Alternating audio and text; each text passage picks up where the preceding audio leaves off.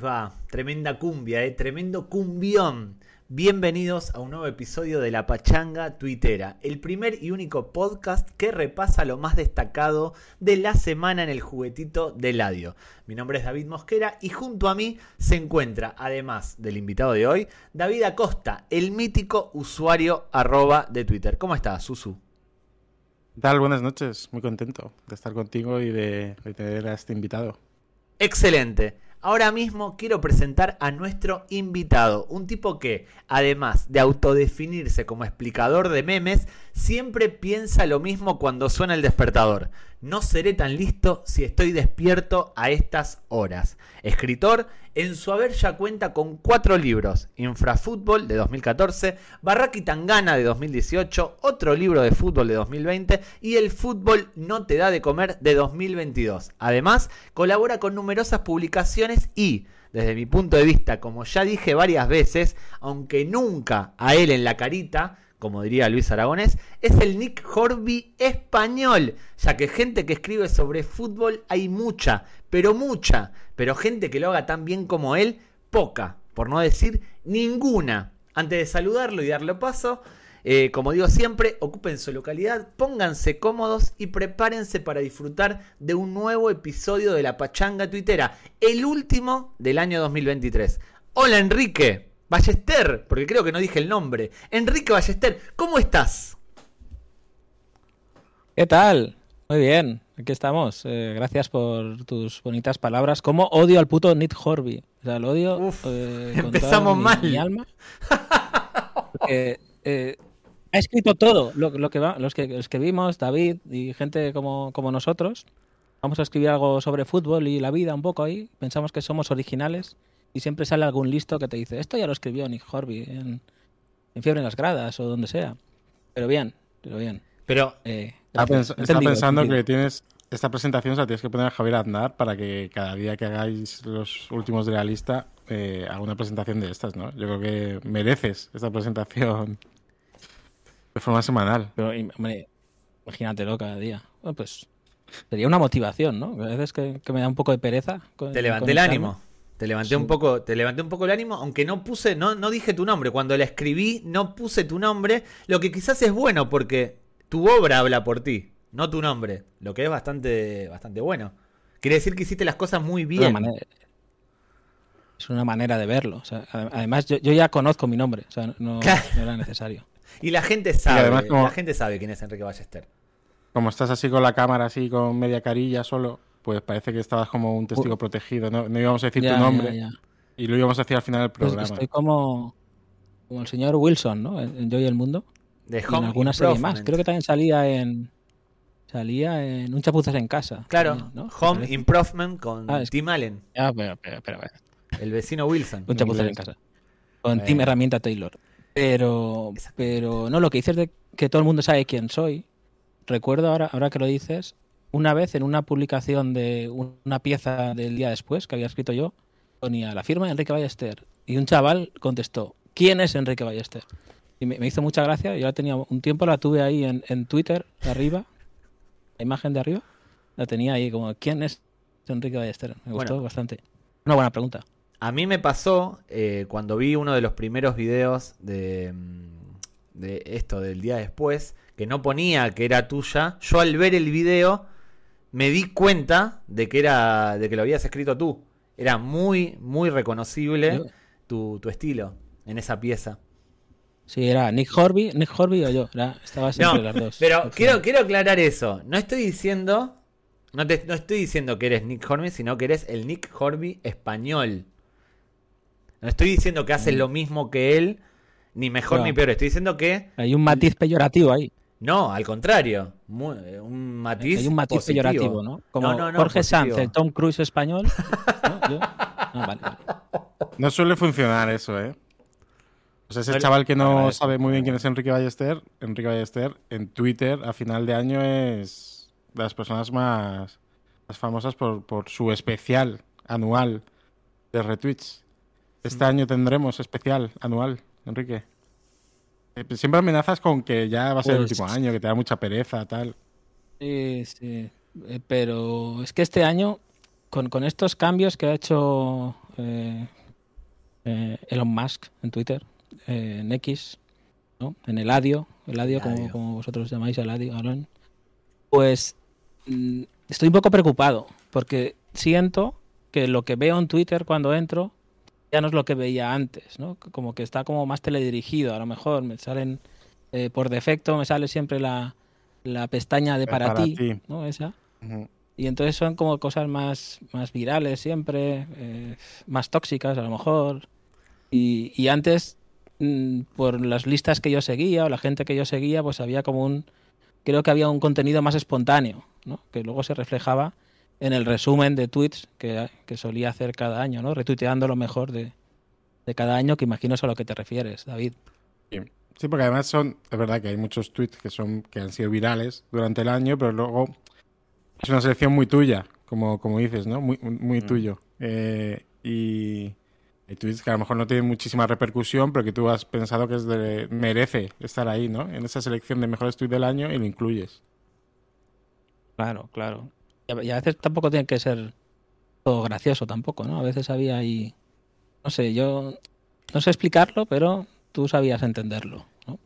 A mí el año pasado no me incluiste en tu resumen y me sentí me sentí muy dolido porque tenía un tweet que ameritaba estar en el resumen de 2022, que era el hilo de Michael Scott con, con Emmanuel Macron. No Mm. apareció en tu resumen. Y me sentí como Cristiano No. Ronaldo cuando perdió el balón de oro con- contra Messi. Es, es que es que de, de Macron creo que, no sé si fue el año pasado, salió muchas veces eh, el vídeo ese de que va a Hawái, ¿dónde va? Y le van poniendo las cintas Sí, sombrero y collares de esos, ¿no? sí. y collares. Entonces, lo siento, ¿eh? Lo siento. No, no, me sentí, fue como estar esperando porque soy un consumidor de tu cuenta y de tu, tu resumen anual. Todos los años aparecía y me quedé Mm. diciendo, bueno, ahora tiene que aparecer, tiene que aparecer, tiene que aparecer y no apareció. ahora.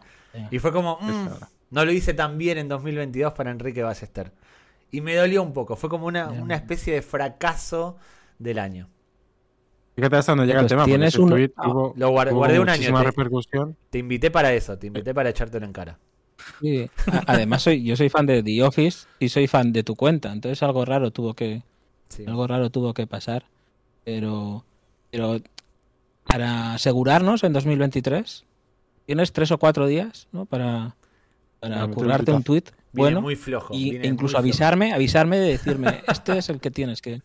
No, no, nunca haría O eso. si tú sabes que has escrito uno muy bueno en marzo o cuando sea, te lo dices también, que es que ahora no quiero quedar mal. No, no, no, este año no, no merito, no, no voy a aparecer en tu, en tu resumen. Fue un año muy bajo. Un tuve un rendimiento muy bajo en la red social del pajarito.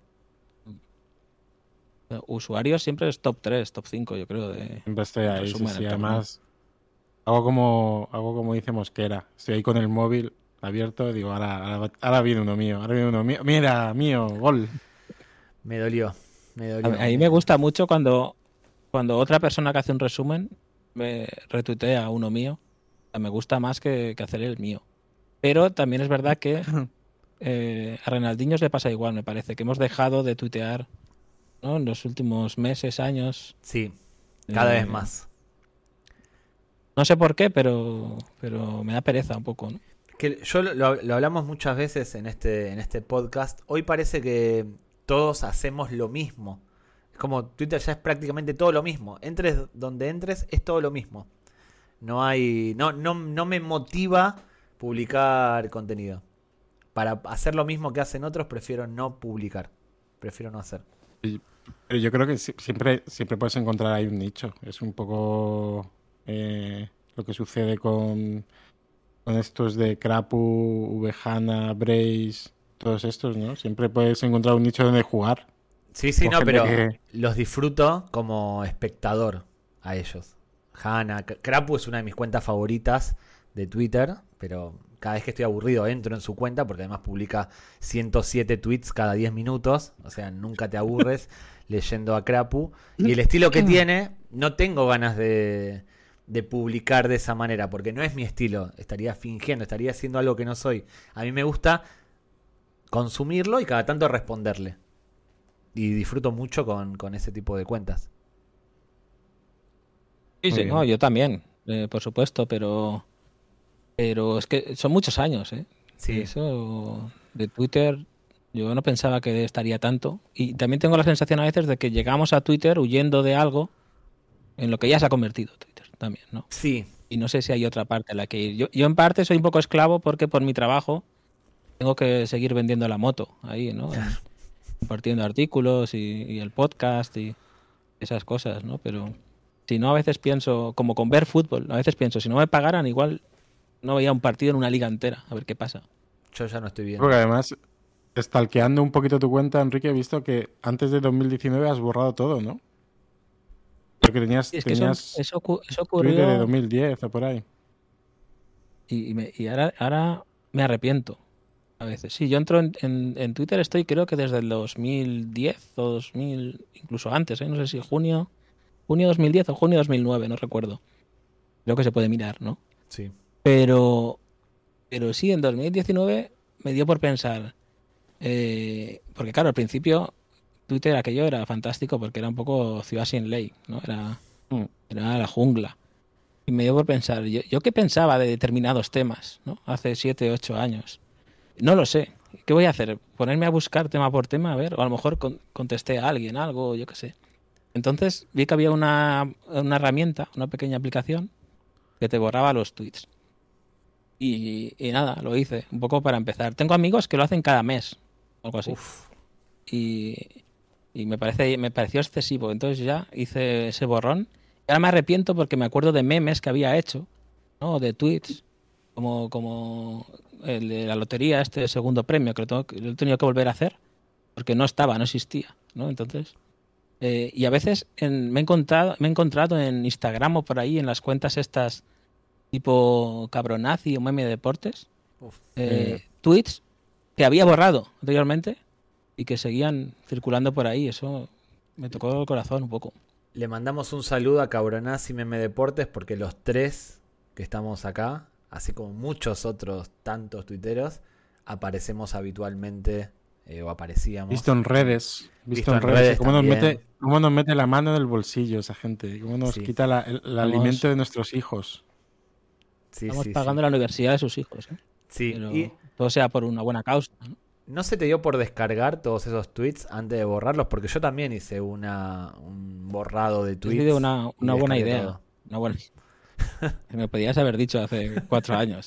No, pero Enrique, es que a mí me no sé. imagino También borrar. tiene gracia, borrar ¿no? el- Iba a decir que borrar el meme de Buyaco Saka es como, como echar un bote de pintura encima de la Yoconda.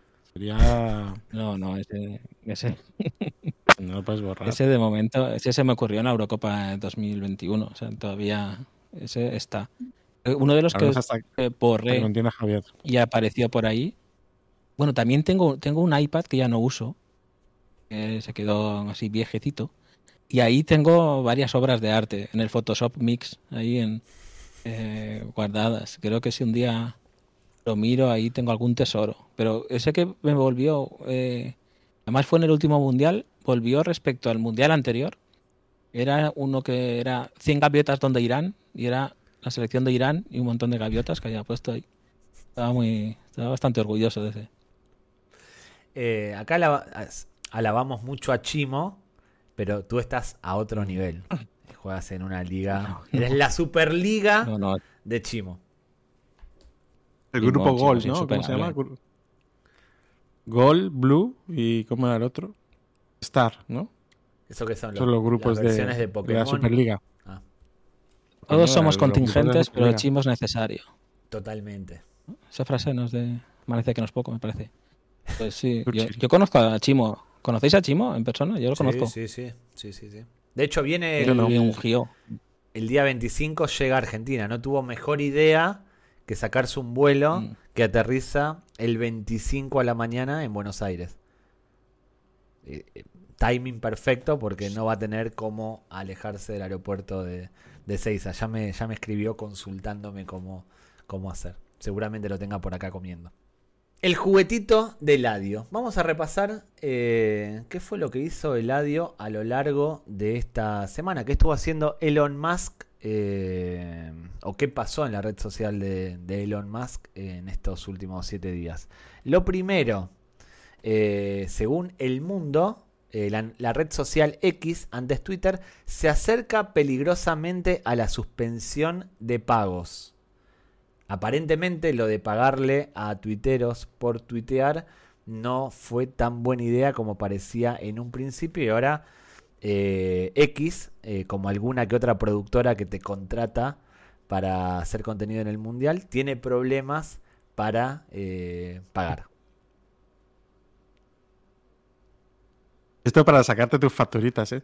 Tenía nos da mucha rabia. ¿Nos da mucha rabia eso de la red social X antes Twitter, que viene ya en todos los titulares? Sí. Es como un lugar común. Ya es como una frase hecha cuando uno habla de la red social. Así como en el fútbol hay muchas. ¿Cuándo, dejará de, ¿Cuándo dejará de usarse eso? Nunca. Para mí nunca. si todavía el niño Torres es niño, Exactamente. mm, esto va para tiempo. Pero quiero decir que muy bien elegía la foto ¿no? que acompaña la información. ¿Por Está qué? ahí. Oh, no, digo, hay que pagar. ¿no? Un poco ahí.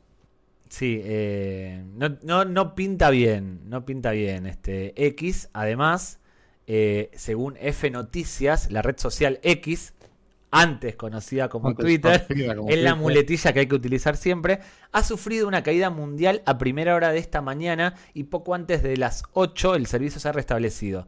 El día jueves, si no me equivoco, hubo una caída donde Twitter dejó de funcionar. En Argentina eh, fue muy importante, se hizo notar esta caída porque fue a la madrugada. Ustedes los, los agarró más o menos a las 4 o 5 am, estaban durmiendo, pero en Argentina eh, esa caída se produjo el día que se anunciaron, que se anunció el paquete de medidas de Milei, con media población en la calle y la otra media población tuiteando, enfurecida, haciendo memes, chistes e insultando sin poder hacerlo, porque se había caído, se había caído X. Muchos lo relacionaron eh, con, dijeron que fue a propósito, porque Eladio y Javier Milei son amigos.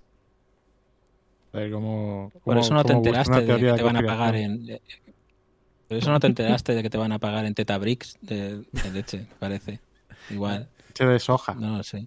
No, no, Pero bueno, si antes de las 8 estaba el servicio restablecido, me parece bien, ¿no? O sea, si antes de las 8 entras a Twitter, mm, tienes un problema, me parece, ¿no? Eso es Claro. como drogarse entre semana, ¿no? Un poco, no sé. ¿No hay que drogarse entre semana? No, eso es como, es como ver la semifinal de Eurovisión. O sea, tú ves la, la final de Eurovisión y controlas. Es verdad. Pero si ya Fíjate que hay que yo, yo pensaba igual, en plan, ¿para qué voy a tuitear hasta ahora si, si aquí no ve nadie? Pero hay muchos tweets que hasta ahora funcionan, pero yo creo que Sí. es la gente que va en transporte público, tal, Exactamente. el mercado asiático Siempre- también, ¿no? Y que, y que sí, sí, como, como diría Tebas, hay que tuitear a las 7 de la mañana para, para los chinos. No, y que, que siempre hay... Yo, yo siempre he hecho una, un vistazo al despertar. Eh, yo sé que Enrique mira Hattrick, pero yo miro miro Twitter y mis búsquedas de Wallapop. Es lo primero que hago por las Pero, mañanas. pero ¿Qué David, Búsquedas en Wallapop. usuario, tú, tú, tú tuiteas pensando que va eh, esas cosas de a esta hora va a funcionar. Eh, o sea, Mm. tienes una estrategia tuitera. No, pero a veces digo, ¿para qué voy a tuitear eso si no va a leer nadie, no? Si son las siete y media de la mañana. Porque a lo mejor se me el ocurre arte, algo. por el arte. Tiene razón Enrique. Sí, bueno. A veces se me ocurre algo y digo, dejará, no, no habrá nadie, estará todo el mundo en su casa recogido, en su casa dentro de, dentro de la cama. En Argentina a esa Pero- hora estábamos, estábamos recogidos por las medidas de, de Javier Milei. Pero sí, sí, sí, es verdad, no lo había pensado, pero, esto pero no te pasa, por- no te pasa que tuitees a la hora que tuitees está el me gusta de Chimo. Sí. Eh, porque Chimo es como que controla varios, varios usos horarios. No, pero eh, me he dado cuenta que últimamente tengo costumbre, me pasó ayer igual. De, ayer también tuve cena de empresa, otra, también he llegado tarde, aviso a, a nuestros oyentes, como la semana pasada. Eh, me gusta tuitear en el taxi de vuelta o en el Uber de vuelta para, para la mañana siguiente eh, recordar a qué hora llegué. Es como mi, mi forma, Muy, muy buena mi idea. forma de Muy apuntarme. Entonces, hoy he, hoy he mirado mi último tweet y era pues eso, una, una cita bíblica junto a una foto de Pepe Bordalas, que era a las tres y media o así de la mañana. Y digo, mira, a las tres y media estaba llegando yo, Angelito.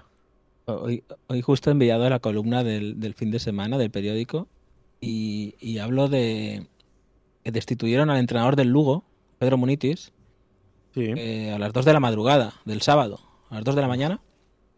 Y, y me parece muy buena idea. O sea, eh, es la, la hora de las buenas decisiones, de las decisiones acertadas. O sea, nunca nadie se arrepiente de lo que piensa o de lo que hace, de lo que dice o tuitea a, la- a las 2 de la madrugada. Y bueno, con esa tontería he escrito 600 palabras y, y a facturar. Decía que Elon Eladio y Javier Milei son amigos eh, y para eso lo demuestro con esta noticia de- del canciller.com, un medio argentino que dice Starlink, la empresa de Elon Musk, ya se puede preordenar en todo el país. Estará disponible desde el segundo trimestre del año que viene a 9 dólares por mes, más allá de la, de la, de la redacción que no es un tanto no es muy feliz que digamos, eh, una de las medidas de Javier Milei en ese paquete que lanzó el jueves puso, utilizó como ejemplo a Starlink, que es la compañía que tiene el ADIO de, internet satelital. Eh, él la utilizó como un, como un ejemplo en el decreto. Puso Starlink eh, de manera que cualquier argentino va a poder contratar ese servicio no por 9 dólares al mes, sino por 120 dólares al mes. Esta noticia está mal. El, eh, Javier Milei le abrió las puertas completamente a Eladio de la República Argentina. En nombre de, de empresa de, que vende wifi a través de, de los kioscos de Madrid, ¿eh? Esa que era también un timo de, Y de la leche. Foto también muy bien elegida, ¿eh? Se le ahí con los dos pulgares hacia arriba, un poco Michael Matracas. No, un poco Javier Milei. Un poco Javier Milei. No sé si vieron. Fíjense, busquen Javier Milei imágenes en Google. Cada vez que sale en una foto, pone los pulgares hacia arriba, encoge la barbilla y posteriormente hace que le editen la papada. De hecho, la foto oficial de Milei con los ministros, el día que asumió, está editada por Photoshop. El tipo tiene más papada que yo, pero en la foto sale sin papada porque se la hace editar. Joder, Es el, es el saludo más largo de la historia, ¿eh? Después del saludo del rey con su hija, el saludo de pulgares afino cara y medita la papada con Photoshop. ¿sí? Me Por eso muy largo, ¿eh? no tiene fotógrafo. El Era, fotógrafo... era eso Sí, o sí. poner la cámara como yo. ¿no? Un poco. Claro, exactamente, exactamente. Lo más viral. En esta sección eh, repasamos eh, lo, lo más viral de la red social del pajarito eh, acontecido en la última semana. Hoy, justo hoy que estamos grabando esto, tuvo lugar el tradicional sorteo de, de la Navidad y a partir de eso, numerosas cuentas de organismos, empresas, eh, famosos, tuiteros varios, empezaron a hacer humor al respecto. Pero humor un tanto del tipo cuñado. Por ejemplo, la Policía Nacional eh, tuiteó lo típico que se suele tuitear. Me ha tocado, no me lo puedo creer, me ha tocado el mejor trabajo del mundo. Velar por tu seguridad, con una foto de un agente de policía y los hashtags, estilo ciclismo 2005, Lotería de Navidad 2023 y Feliz Navidad. Un recurso que hoy se vio en numerosas cuentas de, de España. Hubo otro tipo de, de memes, de cuentas con verificado, como este. La probabilidad de nacer español en un mundo de 8 mil millones de personas es del 0.5%. Pensad en eso cuando os frustráis de que no os toca la lotería. La lotería os tocó al nacer español. Signos de admiración, banderita de España y el mítico meme de Nadal con Charmander y la bandera eh, española. Es otro de los tweets que, eh, cuyo formato se pudo ver eh, muchas veces. Y después, cuentas del estilo de Crapuliña, como arroba Julio MDWZ, que se puso un poco romántico y meloso eh, con el siguiente tweet. A mí la lotería me tocó cuando te conocí. Que es otro, de, otro formato que, que se pudo ver. Pero uno de nuestros favoritos, y además aprovechando que te tenemos aquí, Enrique, es el que subiste tú, que mencionabas antes de pasada. Han cantado el segundo premio con la imagen de eh, un señor que tengo que reconocer, no conozco. Dices. no has entendido. El, el, el meme, el meme. No, Pero Mosquera. no, no, no, me lo pasó Usu. No, no- de hecho, ni like le puse porque no sé quién es. Ya lo vi varias veces, pero no sé quién es. Antes de nada, me gusta que tanto el de Rafa Nadal como el de la policía, si los escribe Krapu ¿no? O, o J. Son graciosísimos. O sea, es, es como un, un humor involuntario ahí Sí, que, que me hace mucha gracia. Y el de la foto que no sabes es J, el cantante de los planetas, que tiene una canción que se llama Segundo Premio.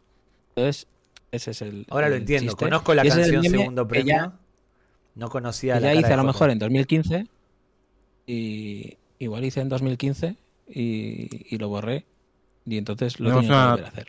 Tenemos una sorpresa para ti, Enrique. Sí, lo encontramos. ¿Cómo? Como, como hemos aquel programa de, de Concha, no, de Isabel Gemio. Na, na, na, na, na. Na, na, na, Lagrimones. La producción de este podcast estuvo buscando, se tomó el trabajo de buscar y encontró el tweet que perdiste hace muchos años. ¿Estás preparado para no serán tantos. Es que igual es la Eh, tercera creo- vez que lo hago. Claro, yo creo que es que era la segunda, la eh, eh, el que hemos rescatado era la segunda vez que lo utilizabas. Que está aquí. Mm. Diciembre de 2019. O sea, hay uno más, hay uno más, lo tendremos que con- para la próxima lo, lo conseguiremos. Te Claro, uno. entonces yo como he buscado, yo he buscado escribiendo Eva y Esther segundo, Segundo premio, premio. por eso no lo encontraba. Mm. Pero, ¿Pero claro, qué ha pasado, enfermo Enrique? Como vosotros de ir buscando mis imágenes, ¿no? Yo quiero aclarar algo, porque a mí me gustan los planetas. Conozco la canción Segundo Premio, no reconocí a Se nota, No se reconocí nota a gustan. Hace mucho que no veo un video de los planetas, ni le veo la cara a Jota. Por eso no lo, no lo reconocí. Me parecía más No, un pasa- Ignatius Farrius que, que. Ray. Sí, un poco. Bueno, Farray, lo mismo. Tengo que decir que, no lo he dicho al principio, yo soy súper fan de Enrique y la imagen, de primeras me he reído mucho, lo he retuiteado y digo, hostia, pero esto me suena, esto me suena, esto está haciendo economía circular el bicho y, no- y- y está utilizando este meme ya otra vez. Y he buscado eh, la fecha de la lotería en 2019 y boom. Luego, bueno, he buscado 20, 21, 19, Sí, sí. a la tercera más o menos. ¿Sabes dónde lo he encontrado yo? Eh, para poder tuitearlo hoy. En el, en el álbum del móvil de Instagram. Porque se ve, por lo visto, lo compartí también en las stories de Instagram en su día. Entonces, en, en mi búsqueda desesperada por la imagen, por no volverlo a hacer, porque esto era importante Claro. también. eh, que se lo he encontrado ahí, no- estaba por ahí. Los conmigo. oyentes no lo están viendo, pero es un meme que, que cuesta mucho hacer. Photoshop, ¿no? Photoshop Mix. Es que la gente piensa que lo hago con el Paint, pero no, es, es, es el Claro, es que- de amateurismo que a mí me gusta eh, en general en el arte, como en los propios planetas, ¿no? Falso amateurismo. Eh, creo que es parte de la gracia. Podía hacer, currármelo como David, sus, sus memes artísticos, pero es otro estilo, otra escuela, otra escuela Claro. pictórica. ¿Sabes cómo me doy cuenta de que no está hecho con Paint? Porque una de las caras de J no, es, no está recta, sino que está un poco en diagonal. Y eso con el Paint no se puede hacer. Hace el falta. toque del artista. Exactamente, exactamente. Ahora lo entiendo y me parece muy buen tweet. Después le voy a poner like. Ahora que lo entendí, me parece, me parece muy bueno. Pero, pero no retweet hasta que no le menciones en tu especial de fin de año. Chimoneas, Cell of Approval. Eh, ya a muchos invitados les presentamos, le decimos, le contamos quién es Chimo. Lo bueno es que Enrique ya hasta lo conoce. Eh, ¿Fue en la misma quedada que, que contó Miguel? No, no, yo ¿El lo conocí, él vino a un congreso a la universidad. Ah, yo vivo en Castellón y él vino a un Ah. congreso de historia o algo así en la universidad y entonces quedamos a comer en, al lado de mi periódico y estuvimos un rato charlando de, de nuestros intereses comunes, ¿no? Juegos de palabras, el fútbol y, y la historia, ¿por qué no? Eh, un variadito. Bueno, pues Chimo, eh, el sello Chimoneas esta semana también está relacionado con, con el sorteo de la lotería. Él mismo ha tuiteado gran expectación sobre quién será el primer pibardo que diga el gordo me tocó con las seguidoras que tengo, porque eh, Chimo ya se las sabe todas, ya, ya ha venido de vuelta. Entonces hemos rescatado eh, un tuit que justo era eso, ¿no? Eh, el usuario, una motero cualquiera, me ha tocado, no me lo puedo creer. Tengo los mejores seguidores del mundo. Espero tener que callarme luego que me ha tocado el gordo, el segundo y el tercero. Jaja. Bueno. Jaja. Mu- Ah. muy- mucho jaja no, pero bueno, jaja. Eh, Acá Ah, pues esto, ella. esto hace mejor el tweet de Chimo. Que haya alguien que lo haya tuiteado, automáticamente mejora el nivel de, de Chimo. Quiero aprovechar, antes de continuar, de, mandar- de mandarle un saludo a Ilicitano Rayo, Juan Fran, que, que me escribió y me pidió un saludo. Aficionado del Elche, conoce a Chimo.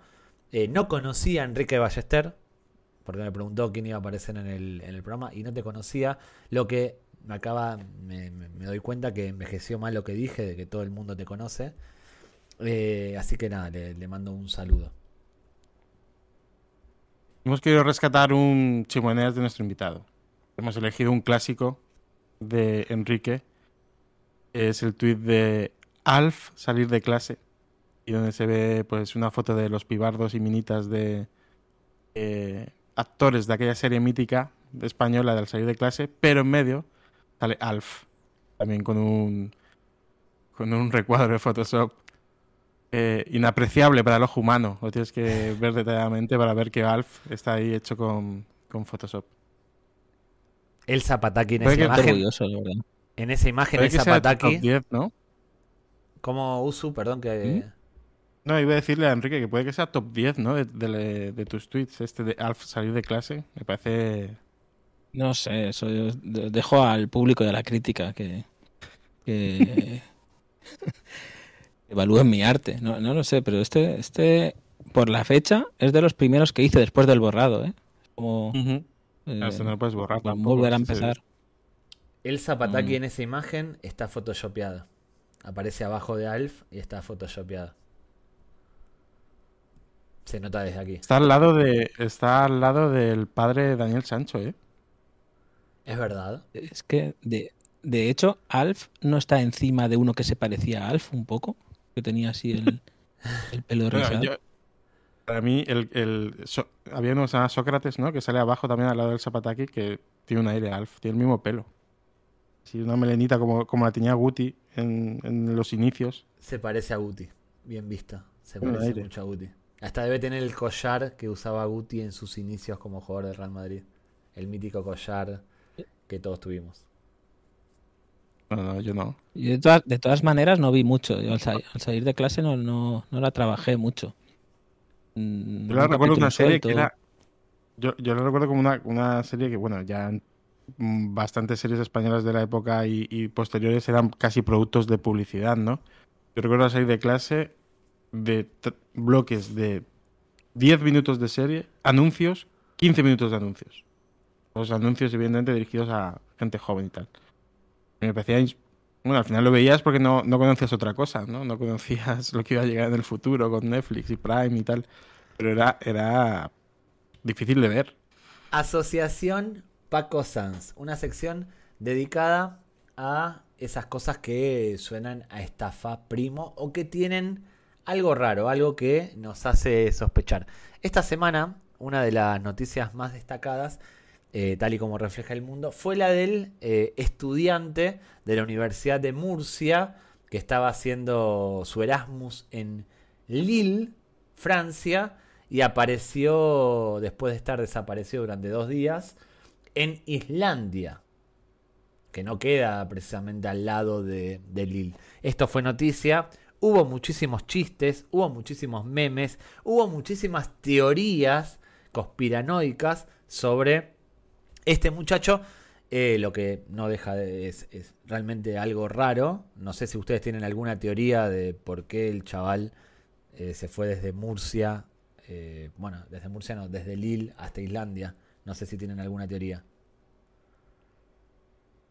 Enrique. Cosas que pasan, no sé. Cosas que pasan. Fiestas que se Yo van. creo que le echaron, le echaron algo a la bebida. Es un poco la causa. Echaron droga a la bebida. No, bebida a la droga. Echaron bebida a la droga. Y Puede se ser. tanto. Puede ser. No sé. Igual yo decidí incluirlo porque eh, me acordé de este tweet, o conozco esta historia, en realidad conozco esta historia, busqué un tweet para, para sostenerle y para preguntarle. Eh, Curro si baja, eh, utiliza el formato de ¿sabías que? Cita a Enrique Ballester y dice, ¿sabías que? Enrique Ballester estuvo de Erasmus en Suecia y Enrique Ballester le responde, algo he oído. Y a mí me gustaría que Enrique Ballester eh, comente o cuente o resuma brevemente su experiencia eh, de Erasmus en Suecia. ¿Por qué eligió ese lugar primero? Y después, ¿qué es lo que le hace tan memorable? Eh, lo elegí, suelo decir que lo elegí porque quería ir a un sitio distinto, ¿no? Porque tenía muchos amigos que se iban a Italia, sobre todo de Erasmus, y yo pensaba, para irme a Italia Erasmus me voy a Valencia, ¿no? A, voy a Barcelona.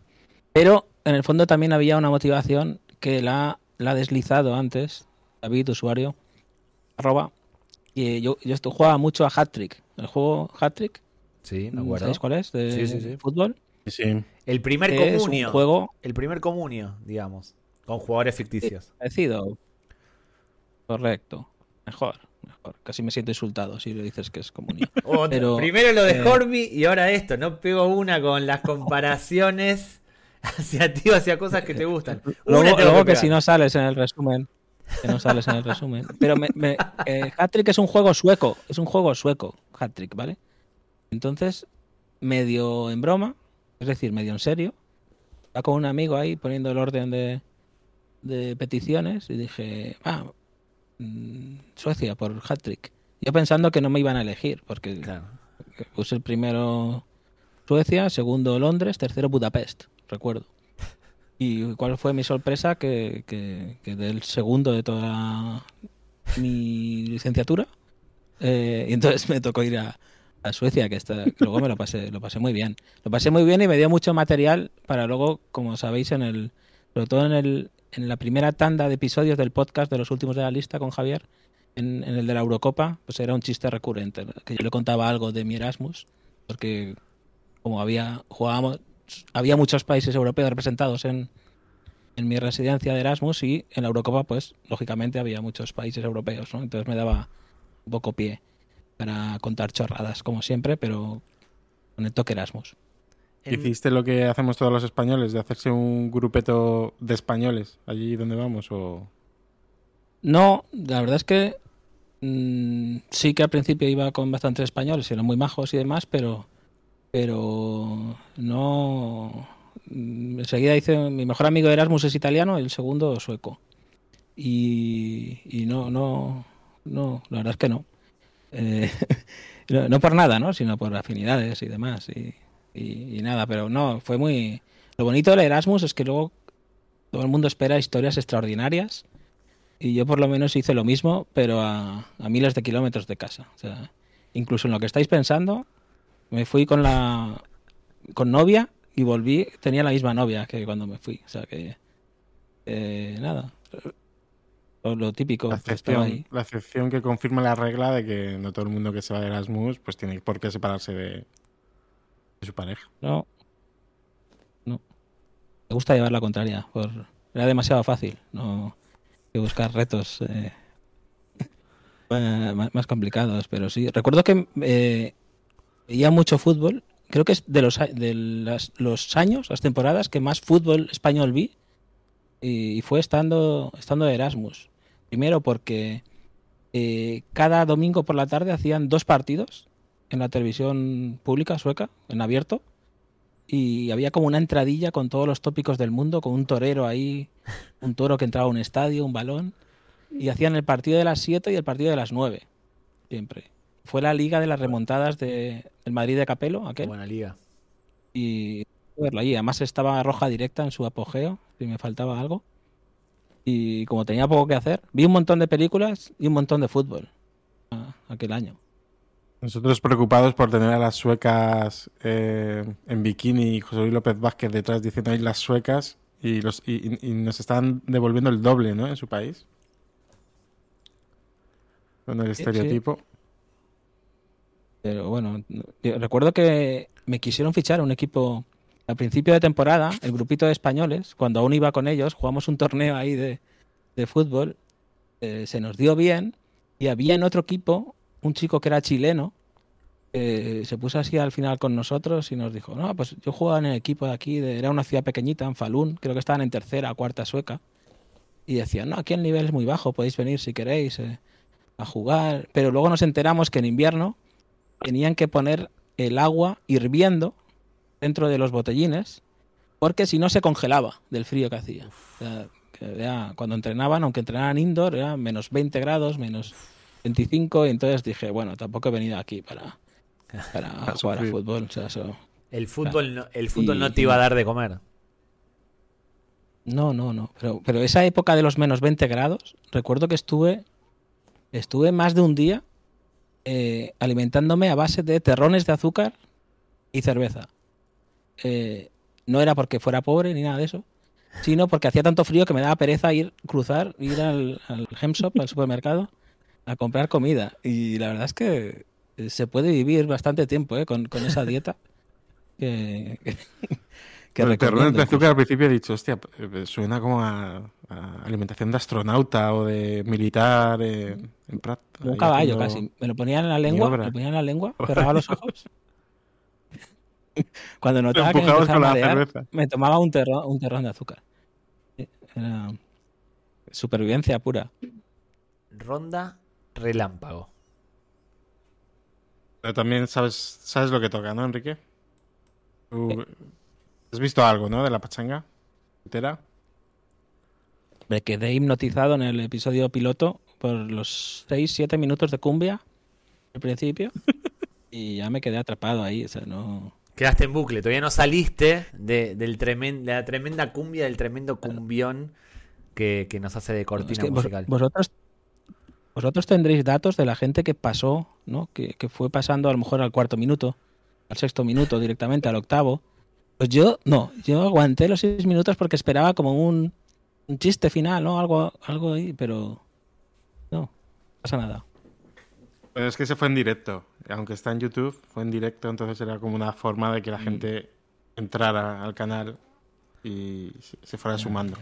Bueno, ronda relámpago son siete preguntas, como siete días de la semana, para ver cómo, cómo manejas la red social, Twitter.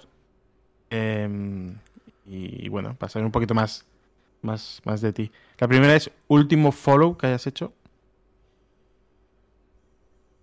Lo he hecho esta tarde a, a, a Luis Agúndez.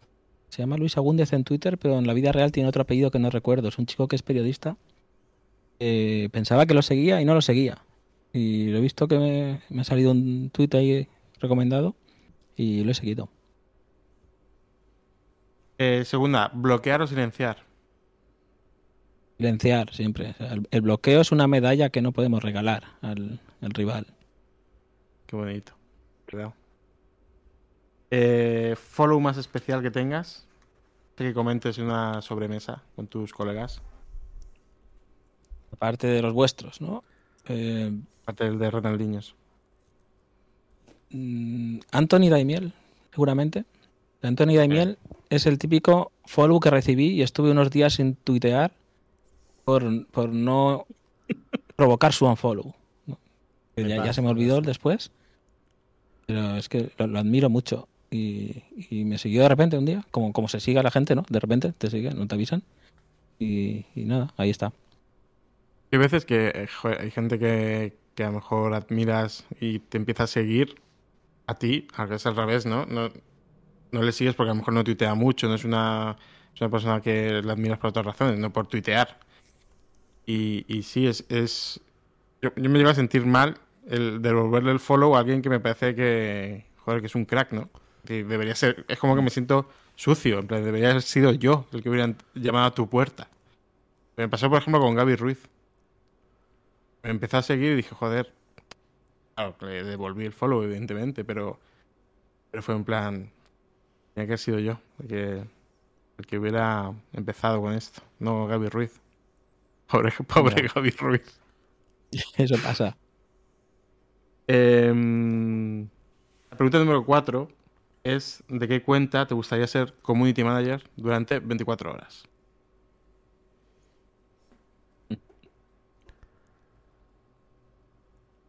Eh, esta la, había pensado y no me acuerdo. Eh, me gustaría ser community manager de.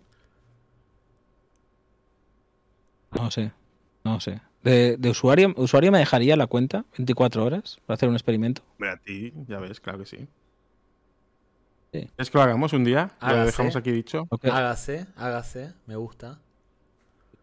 lo que monetice yo ese día. Porque tendría que tuitear pensando que soy tú, ¿no? O sea. o sea, Sí, tendría ¿no? que lo tener suyo. algún meme plantilla de esos de, ¿no? De, de las opciones políticas, ¿no? De algún famoso, ¿no? Cogiendo fotos de Eladio, ¿no? Eladio votante de Podemos, Eladio votante de Ciudadanos, un poco así. Ya lo tiene Algunos pensado. O sea, tuitearías eso. eh, tu primer tweet con la cuenta de usuario arroba serían las, las, la- las elecciones políticas de Ladio. Una versión del PP, una Por versión ejemplo, del PSOE. Me gusta. Me gusta. Yo creo que ahí, ahí volé muy Sí. cerca del, del sol porque llegó un, un momento en el que me dijeron el pelirrojo de farmacia de guardia. Eh, y con dos cojones planté el meme del pelirrojo de farmacia de guardia con ocho o nueve opciones. eh. Era imbatible. De en aquella guardia, pelirrojo de, pelirrojo de compañeros también. ¿no? También, también. Yo recuerdo más eh, de, de farmacia de guardia. Compañeros no lo seguía tanto, pero sí, era el mismo. Era como la misma persona, ¿no? Era como el mismo personaje, el hijo de la farmacéutica, porque ese chaval no tenía más, mucho más registros. No, no, no te creas, ¿eh? Tenía un padre, un padre bastante cabrón en, en compañeros, ¿eh? Es que he vuelto a ver compañeros este verano con mi hija, porque iba a empezar el instituto. Me pareció una buena, una buena idea. Y, ¿Cómo son los jóvenes? ¿Era eso o física y- o química? La serie, creo que elegiste Claro, bien. mucho, me- mucho mejor, compañeros. Mucho más blanca. Y- Sí, ¿no? la verdad o es que las primeras-. Las, las primeras temporadas bien, no, comparado con esas series, compañeros, es, es dibujos animados, ¿eh? Eh, pero yo nunca había llegado tan lejos en la serie. Está completa en las plataformas ahora. Entonces mi hija sí ha seguido. Ahora le quedan. Está en la última temporada, le quedan dos o tres capítulos. Y es, es tremendo como. Claro, al principio, como mucho había que decirle, oye, Delia, tú no fumes cuando vayas al instituto. Y ahora ya hay que decirle, oye, no te hundas y no te unas a una banda de narcotraficantes, ¿no? O sea, va como. ¿no? Cuidado con los proxenetas. O sea, va, va degenerando un poco la, la trama. Y tengo ganas de que acabe, sinceramente. Tengo miedo. Y, y ella, es, ella no ve como que hay diferencias, no hay un salto generacional ahí. No, O compañeros. funciona muy ¿Han, bien. ¿eh? envejecido, han enveje- han envejecido bien, compañeros? Todo, todo lo que es trama de relaciones interpersonales, ¿no? Entre alumnos eh, o padres, alumnos, eh, la amistad y tal, ella empatiza con todo ello. ¿no? Y me parece digno de aplauso para los guionistas de, de compañeros. Es verdad que estéticamente hay veces que dice, ¿cómo van vestidos? ¿no? Que, qué raro. En en la primera temporada hay un capítulo que hacen una broma de que el Madrid no- nunca ganará la Copa de Europa, otra vez. Porque se estrena justo en mayo, no- bueno, en abril por ahí del 98, justo antes, en los meses previos a la séptima Copa de Europa. Y claro, eso no envejece muy bien, ¿no? Pero por lo demás, está bien. La pregunta número 5 es: ¿qué personaje histórico que ya no, ya no esté vivo te gustaría que tuviera Twitter, que estuviera tuiteando? Eh, Pópez, Pópez. ¿Sabéis quién es Pópez? La, la mascota del Playas de Castellón, que era mitad pollo, mitad pez. Pópez. Es mi personaje histórico favorito. Porque los personajes históricos que admiro, yo tengo la teoría de que ahora mismo todos nos parecerían imbéciles, tuiteando. A da ver. igual que, yo qué sé, ¿quién, quién pensáis? ¿Napoleón o, o Sócrates? ¿No? El Napoleón. no, el otro. Napoleón, Eh, Napoleón sería- Platón. ¿Cómo, cómo tuitearía Napoleón Todos, para todos. ti? ¿Cómo- ¿Qué estilo tendría Napoleón para ti? Estaría baneado, estaría baneado ya eh, muy agresivo, ¿no? Sería muy agresivo eh, tuiteando. Le sacarían mm, mensajes privados comprometedores, seguramente. ¿Como Mm, quién? ¿Como qué, no como sé, qué que tuitero sería? ¿Como Vito ¿Algún Quiles o como Negre? Por poner un ejemplo. ¿Un tipo DM de jugoso, dices? no, no tengo muy trabajado ese sector de, de Twitter, la verdad. Ni Twitter Francia tampoco, ni Twitter Córcega. Entonces, eh, eh, no lo sé, no lo sé.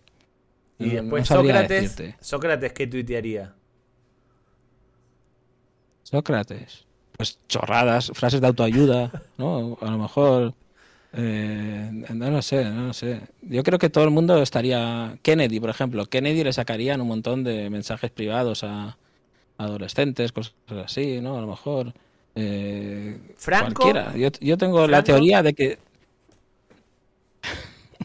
bueno, Franco ya lo podemos ver cada día en Twitter. Pero quiero decir, yo tengo la teoría que cualquier personaje histórico, eh, con, el, con la obligación de exponerse constantemente, que ahora tienen los, los políticos o los famosos, incluso los filósofos, los medios de comunicación, eh, a todos, todos nos parecerían más tontos de los que son. O ahora nos parecen demasiado listos porque eh, Los los exponían valoramos, los idealizamos, ¿no? Los Claro. idealizamos, quizá, porque es una teoría que no tengo muy trabajada, pero Fra- Franco sería una mezcla entre el mejor Bisbal y Sergio Ramos, ahí de vez en cuando metiendo un gazapo tal, luego un reflexionando cosillas ahí desde la terraza. Me lo imagino así, ¿eh? pero que tampoco lo sé. Tampoco... Pregunta número 6. Mejor día de la historia de Twitter. Ese día que hayas dicho, hostia, este es el día de que más me he reído, que más he gozado con esta red social. Mm, no sé, el día de el día de la cobra de Bisbal a Chenoa, o no cobra. El día de usted el, el reencuentro ese que hubo, un concierto. Sí, sí.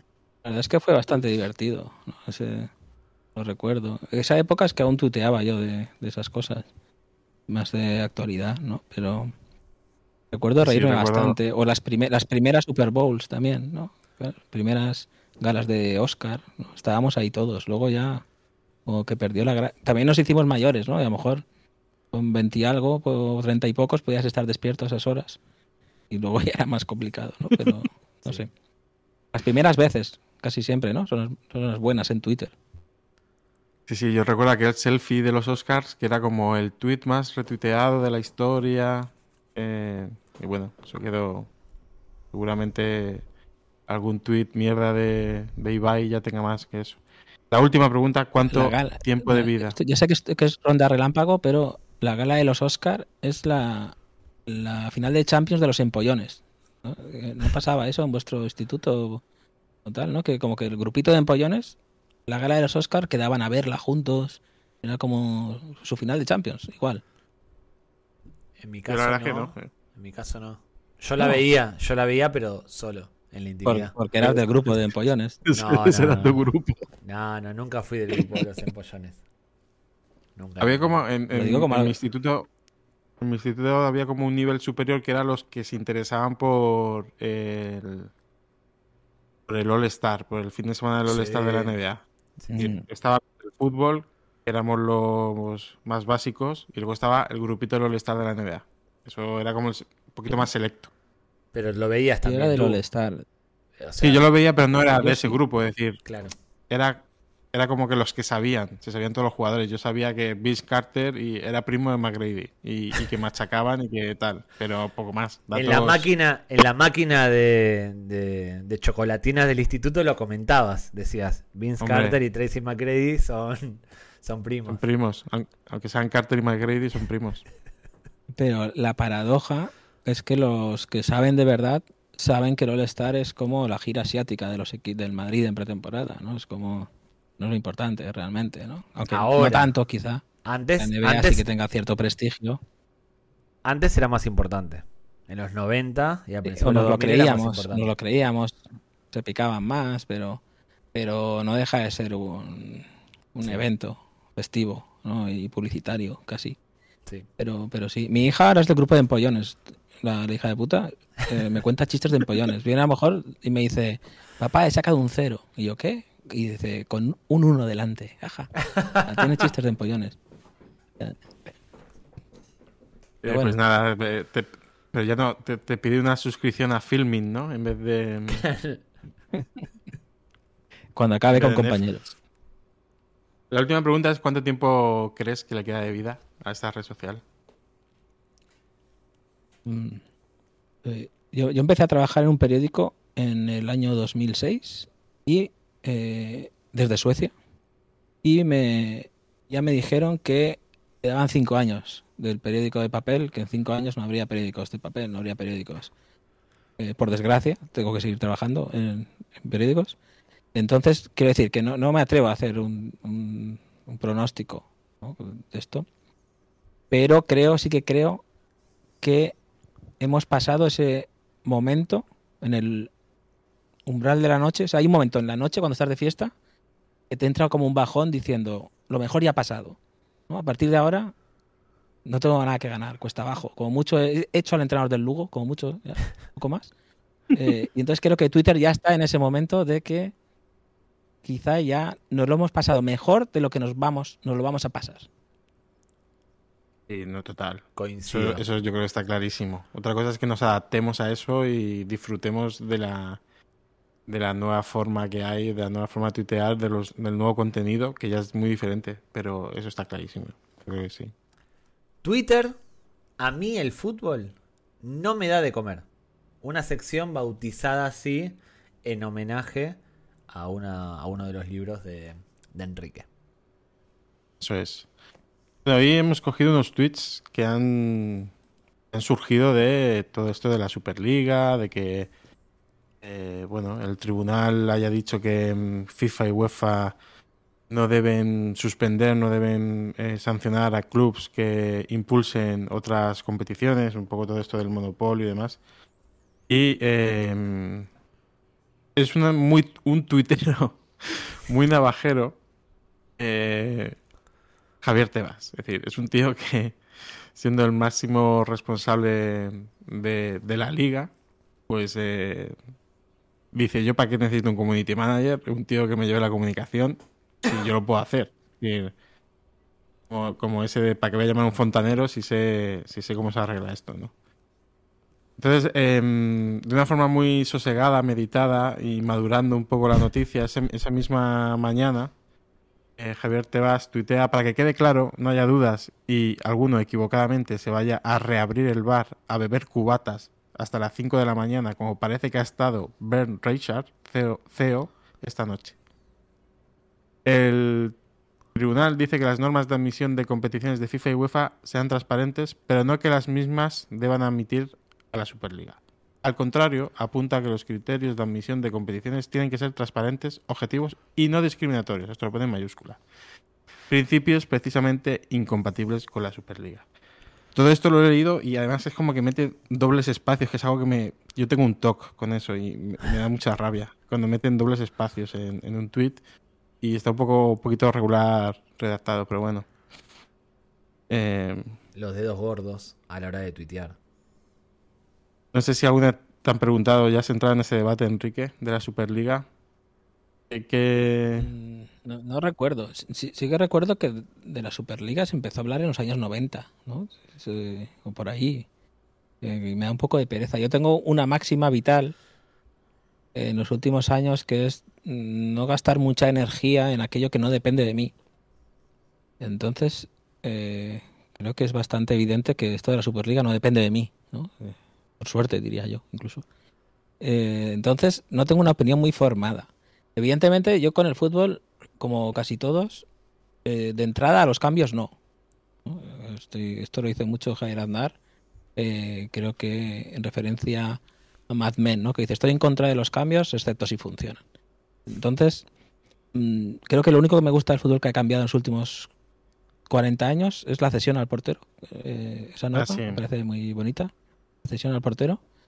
Pero, claro, mm, el inmovilismo en el fútbol nos eh, empuja a defender a la UEFA, a la FIFA, que pues no son mis organizaciones favoritas, ¿no? Entonces, eh, cuando el establishment tiene un problema de credibilidad, como puede que lo tenga el fútbol ahora, pues mm, es un, un caldo de cultivo propicio a que mm, surjan y cuajen este tipo de iniciativas, ¿no? Que, que no sé si son mejores o peores, cada uno tiene una opinión, pero que mm, si el sistema funcionara con un amplio eh, rango de justicia, que todo el mundo se viera eh, identificado y feliz en el negocio, pasaría esto, ¿no? Entonces, mm, mm, es difícil posicionarse, para mí, siendo de un club pequeño. Yo soy de un club pequeño que, que la Superliga prácticamente nos dejaría fuera de lo máximo, ¿no? De, de la partida imaginaria del fútbol manager.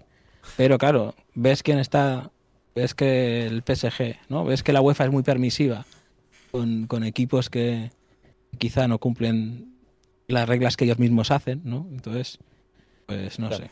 Eh, Para decir que no iba a desperdiciar mi energía, he dado la turra aquí dos minutos eh, sin decir nada, ¿eh? ¿Os habéis visto? No, y, y- y que esos clubs que se están posicionando a favor de UEFA y FIFA es como que les deben muchos favores. Entonces, ¿hasta qué punto eh, se posicionan ahí porque les interesa? ¿O hasta qué punto es realmente una opinión sincera, ¿no? Como grandes clubs dentro del fútbol. Te, iba a preguntar, ¿tú crees que esta sentencia abre la puerta al fútbol tronco? Claramente, cla- claramente. Yo creo que es lo eh, es lo que quería decir Ben Reichard, ¿no? La otra noche en, en la radio y no, no se entendía en ningún momento, ¿no? El fútbol tronco. Que, que- que el fútbol tronco yo pensaba que iba a invertir en él. que puede explicar usuario lo que es, alguien no lo sabe. Eh, iba Bueno, a invertir eh, Gerard en- Piqué, que también me, me ha hecho mucha gracia el, el tuit del Andorra diciendo gánatelo en el campo después de cómo consiguió la plaza. en su- Pidiéndosela a en su Rubi. día, ¿no? Pues- por eso. Es que ese es el problema, ese es el problema, ¿no? Que estamos rodeados de, de, de esta gente. ¿Qué se le va a hacer? Aquí estamos es los aficionados de- que somos los que estamos en la sartén, ahí, no, no los que manejamos el mango, ¿no? Y cuanto antes lo sepamos, Sí. pues mejor. Fútbol tronco es una idea de Enrique, de esas ideas que regala como el Macauto para barcos. El fútbol tronco es eh, un nuevo deporte en paralelo a esto que ha surgido de la Kings League, por ejemplo, donde acabaríamos con el debate de, os- de si ese penalti es mano o no es mano, porque el fútbol tronco eh, irían, los jugadores irían con los brazos atados al tronco y Como en un futbolín. Con, con chichonera. Como en un Claro, futbolín. yo creo creo que que Mariano del Sevilla, Mariano del Sevilla sería el mejor jugador del mundo en el fútbol tronco. Eh, y luego habría que pensarse mucho si, si en la barrera, eso que te ponen uno debajo, eh, detrás de la barrera tumbado, pues luego no podría levantarse. Entonces Claro. sería una decisión muy importante en los, en los partidos. Ya solo podría reptar o hacer la croqueta el resto del partido. Tendrían que llevar chichoneras también los jugadores. Porque claro, sin los saltos y eso. Bueno, hay que dar una vueltecilla, pero lo veo ahí también. Eh, también dicen mucho. Otra opción es, porque cuando hay un penalti por mano así que no esté muy claro, siempre sale un compañero diciendo, no, es que no se puede cortar la mano.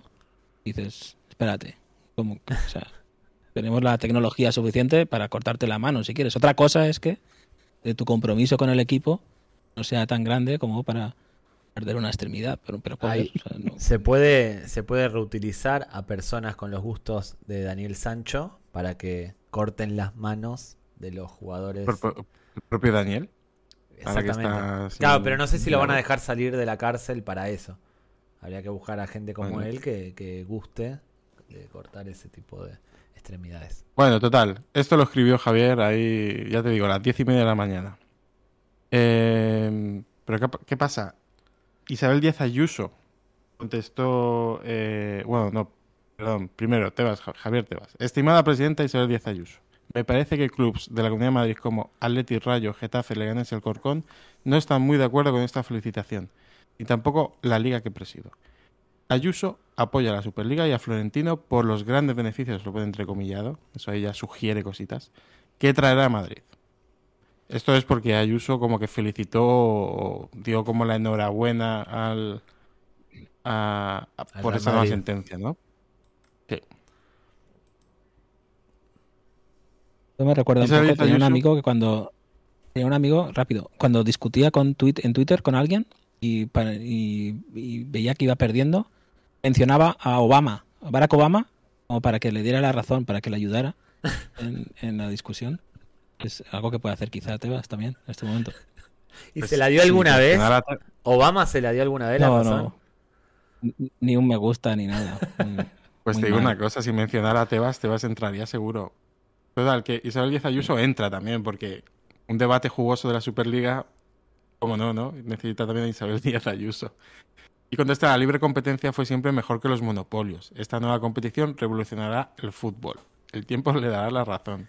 Acá, el que estuvo lento en esta conversación fue el que maneja la cuenta fake de Isabel Díaz Ayuso.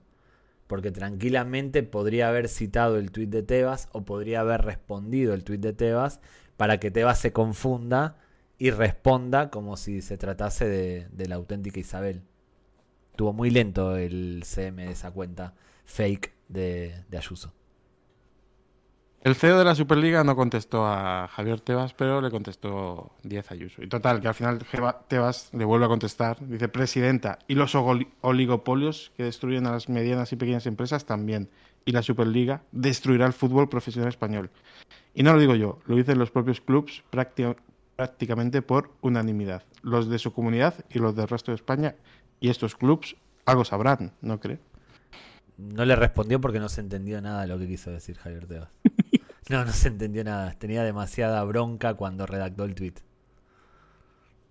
Todo esto antes de comer, ¿eh? Yo estoy Todo en esto... contra.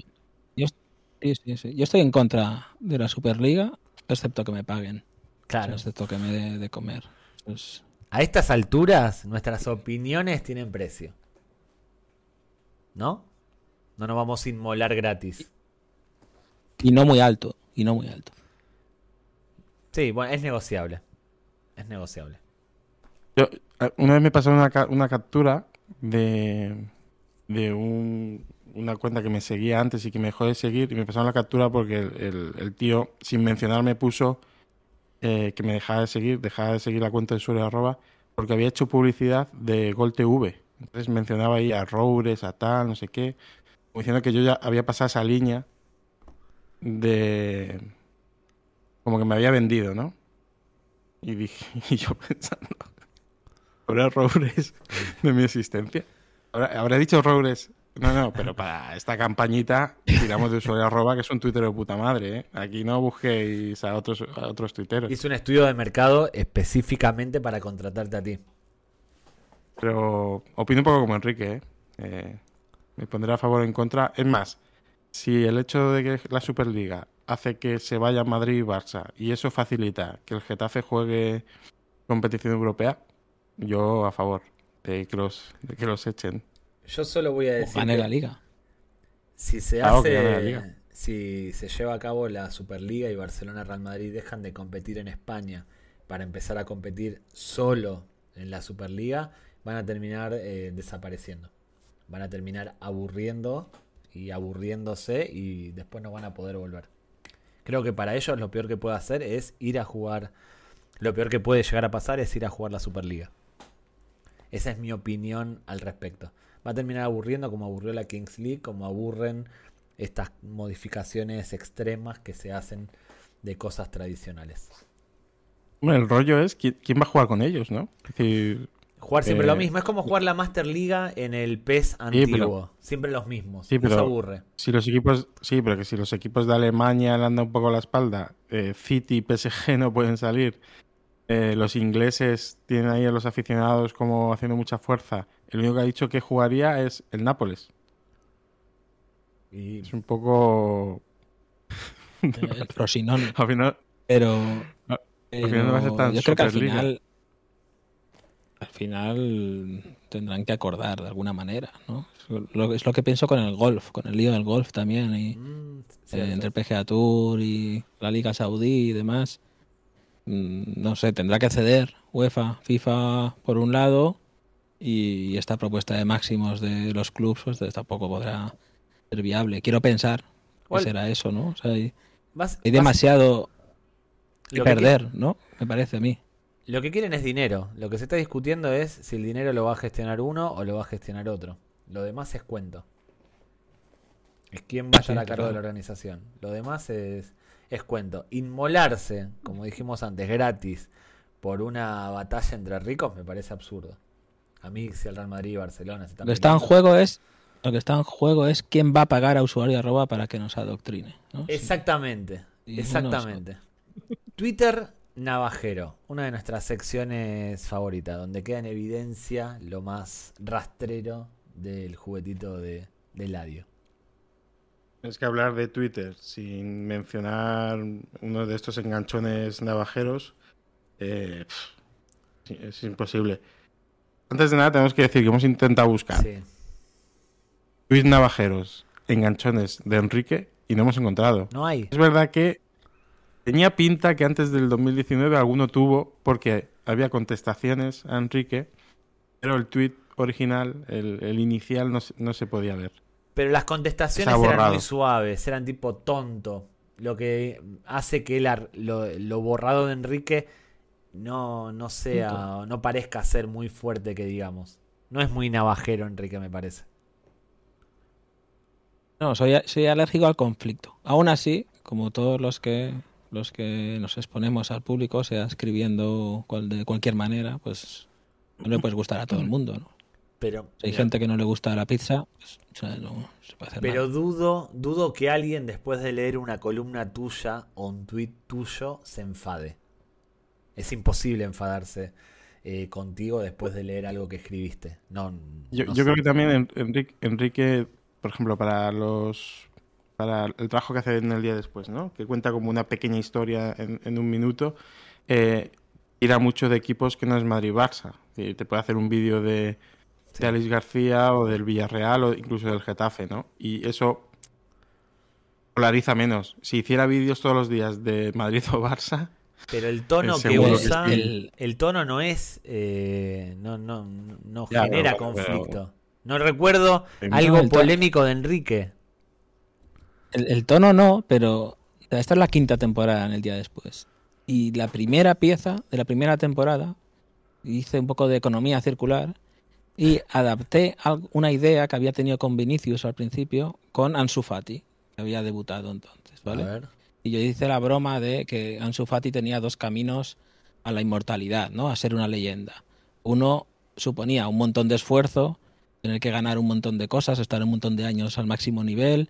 eh, y el otro era decir, me retiro. O sea, yo ya he debutado, me lo he pensado mejor, lo de ser futbolista no me va muy bien.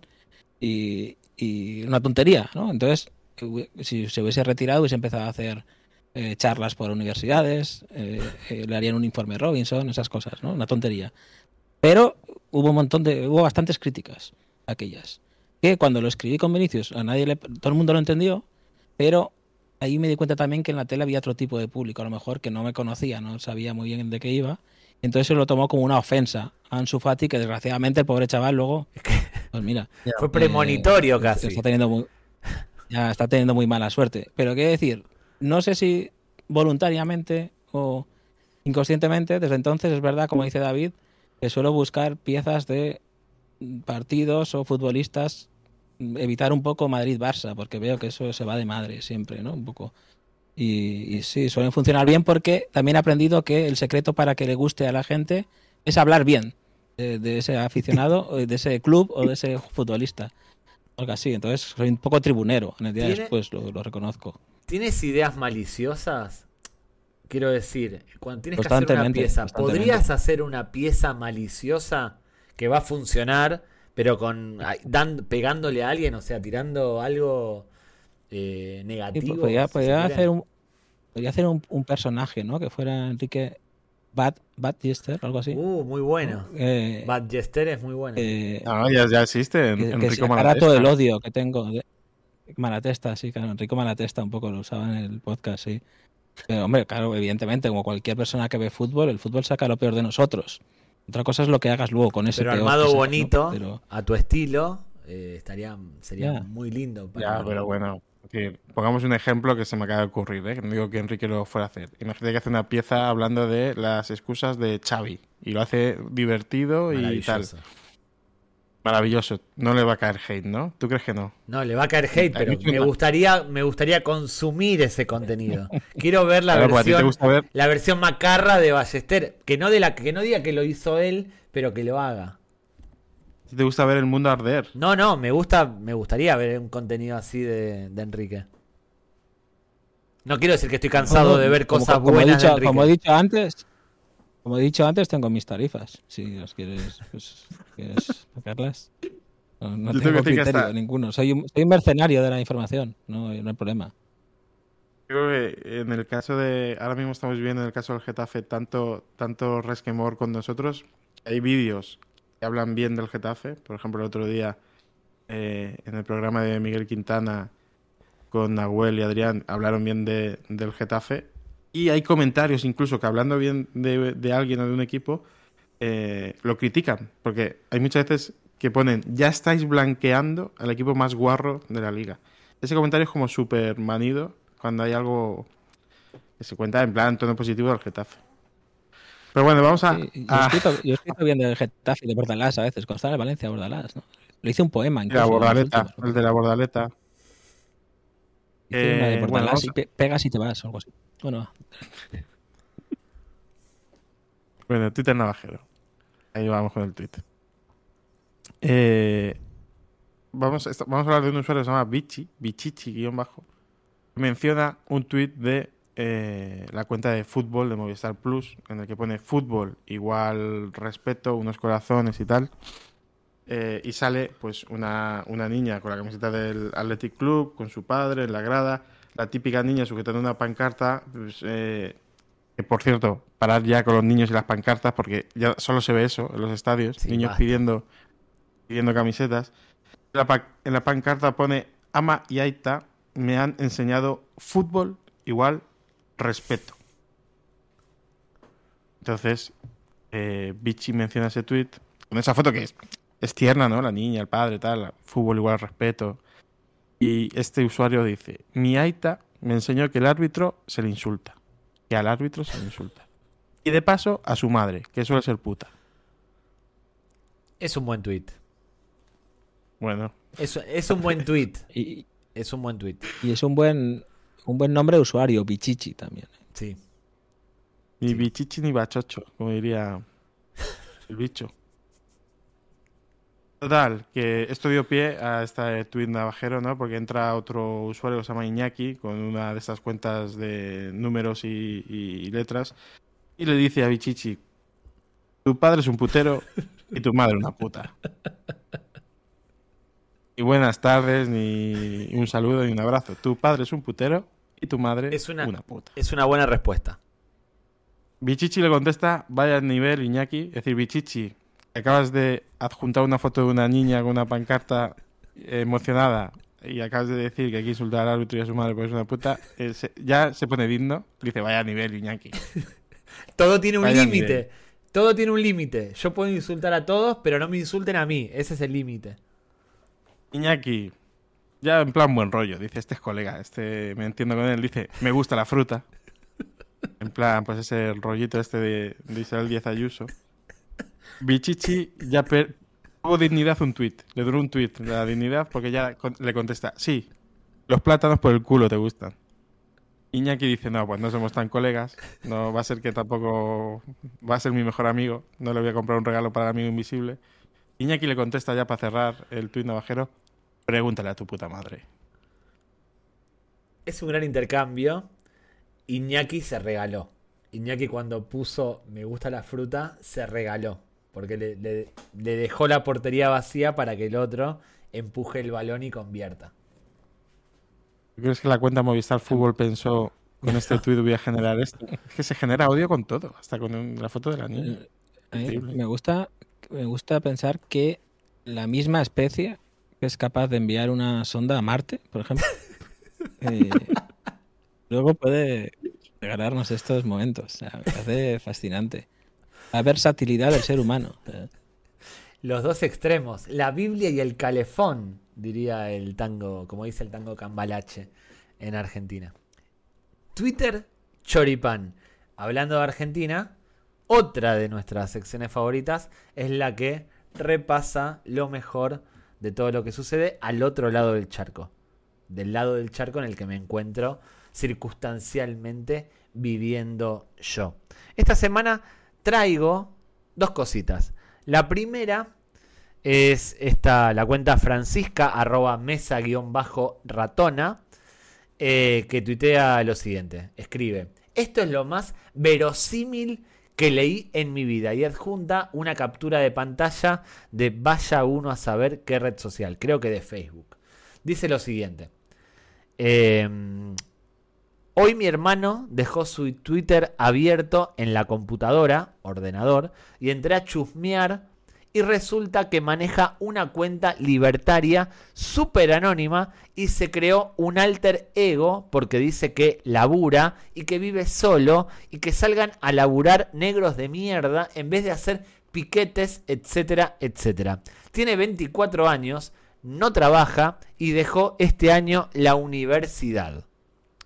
Traje esto porque eh, hay dos cosas eh, quiero, destacar dos cosas. La primera, en Argentina, lo hablamos alguna vez, existe el concepto de gordo tucumano, que es eh, en Estados Unidos se llama catfish. Es la persona que se hace pasar en redes por alguien que no es. Generalmente, las cuentas con muchos seguidores eh, con tintes libertarios, de ideología libertaria, es decir, de las que votan a mi ley, a la derecha o a la ultraderecha, suelen eh, ser de ese estilo, suele ser gente que se hace pasar por otra, que tienen el, verificado, que son trolls, como, se dice, y eh, generan de esa manera odio, interacciones y demás. Este es un ejemplo. Una cuenta de, un chaval que se hace pasar por alguien que no es para difundir ideas de, ese estilo. En España también pasa, hasta donde tengo entendido. Y en, España se llama usuario arroba. En Argentina, gordo tucumano. En España, usuario arroba. No, hombre, esto va más por. No sé, es decir. Yo, yo, recuerdo que eso pasaba también mucho en el chat de, de Ozu, de Terra y todos estos. Que pensabas que te habías hecho una amiga y no, no era una amiga, era un torneo fresador de, Burgos. Claro. Pero evolucionó todo. antes se hacía para eso, para pescar varones desprevenidos y bromear y hacerles alguna especie de broma o de, juego, vaya uno a saber con qué intenciones. Ahora, este tipo de cuentas están orientadas a la política. Digo que en Twitter eh, ha habido un caso, ¿no? uno que se hizo viral, o bueno, incluso escribió un libro como Enfermera Saturada, ¿no? Y luego de enfermera, de enfermera tenía bastante poco. Era un maromo eh, importante. Y bueno, y señorita Puri, ¿no? Señorita Puri se descubrió con el tiempo no era señorita, ni Puri, ni cajera. Era, Nick Horby. La enfermera saturada era Nick Horby. Nick Horby seguramente eh, haría bien, escribiría muy bien una cuenta de gordo tucumano. Sería una muy buena cuenta de gordo tucumano. Talento le sobra, ¿no? Em, en Argentina hubo un caso de un periodista que se enamoró de un gordo tucumano, dejó a la mujer y a los hijos para estar con él hasta que descubrió que no era la señorita por la que se hacía pasar. Claro, no era la señorita pura, Puri, sino que era un gordo tucumano. es que qué diferencia de naming, tío. Gordo Tucumano, señorita Puri. Es, que, no ganáis 1-0, salís al partido 1-0. Tucumán es una provincia en Argentina, es como decir gordo o urenzano. Es decir, es un gordo urenzano que se hace pasar por, por, otra, por otra persona. Pero bueno, este tipo de. Ha, ha, salido en los últimos meses varios. Las imágenes de, de chavales que están a cargo de cuentas de este estilo, generalmente son todos eh, post-adolescentes, de gente de 20 años y demás. Y muchos de ellos están a cargo de este, de este chico, de Iñaki Gutiérrez, que tiene... David, perdona, perdona. ¿Puedes poner la anterior imagen un momento? Sí, sí, cómo no. Porque creo que estoy, estoy sospechando, porque date cuenta que el usuario que comparte esta captura, la captura está escrita hace 24 segundos. Anónimo hace 24 segundos. Posiblemente creo sea que el mismo. Además, en 24 segundos no lees eso. No, no ves eso ni se te ocurre hacer rápidamente mm, la captura. Puede ser, en, esto no es Twitter, o sea, la captura no está sacada de Twitter. En Twitter, como mucho, te aparece lo de 59 segundos. Creo que por default te aparece 59 segundos, no, no más. Y, pero sí, tranquilamente puede ser un gordo. Francisca es una gorda tucumana. Es un gordo tucumano. O uno, una obesa rioplatense. también. Otra especie, subespecie. También, también. Pero muy buen detalle el que acabas de, notar, Enrique. Yo no me había percatado. Seguramente ella lo subió. Que es algo que también sucede mucho en redes últimamente.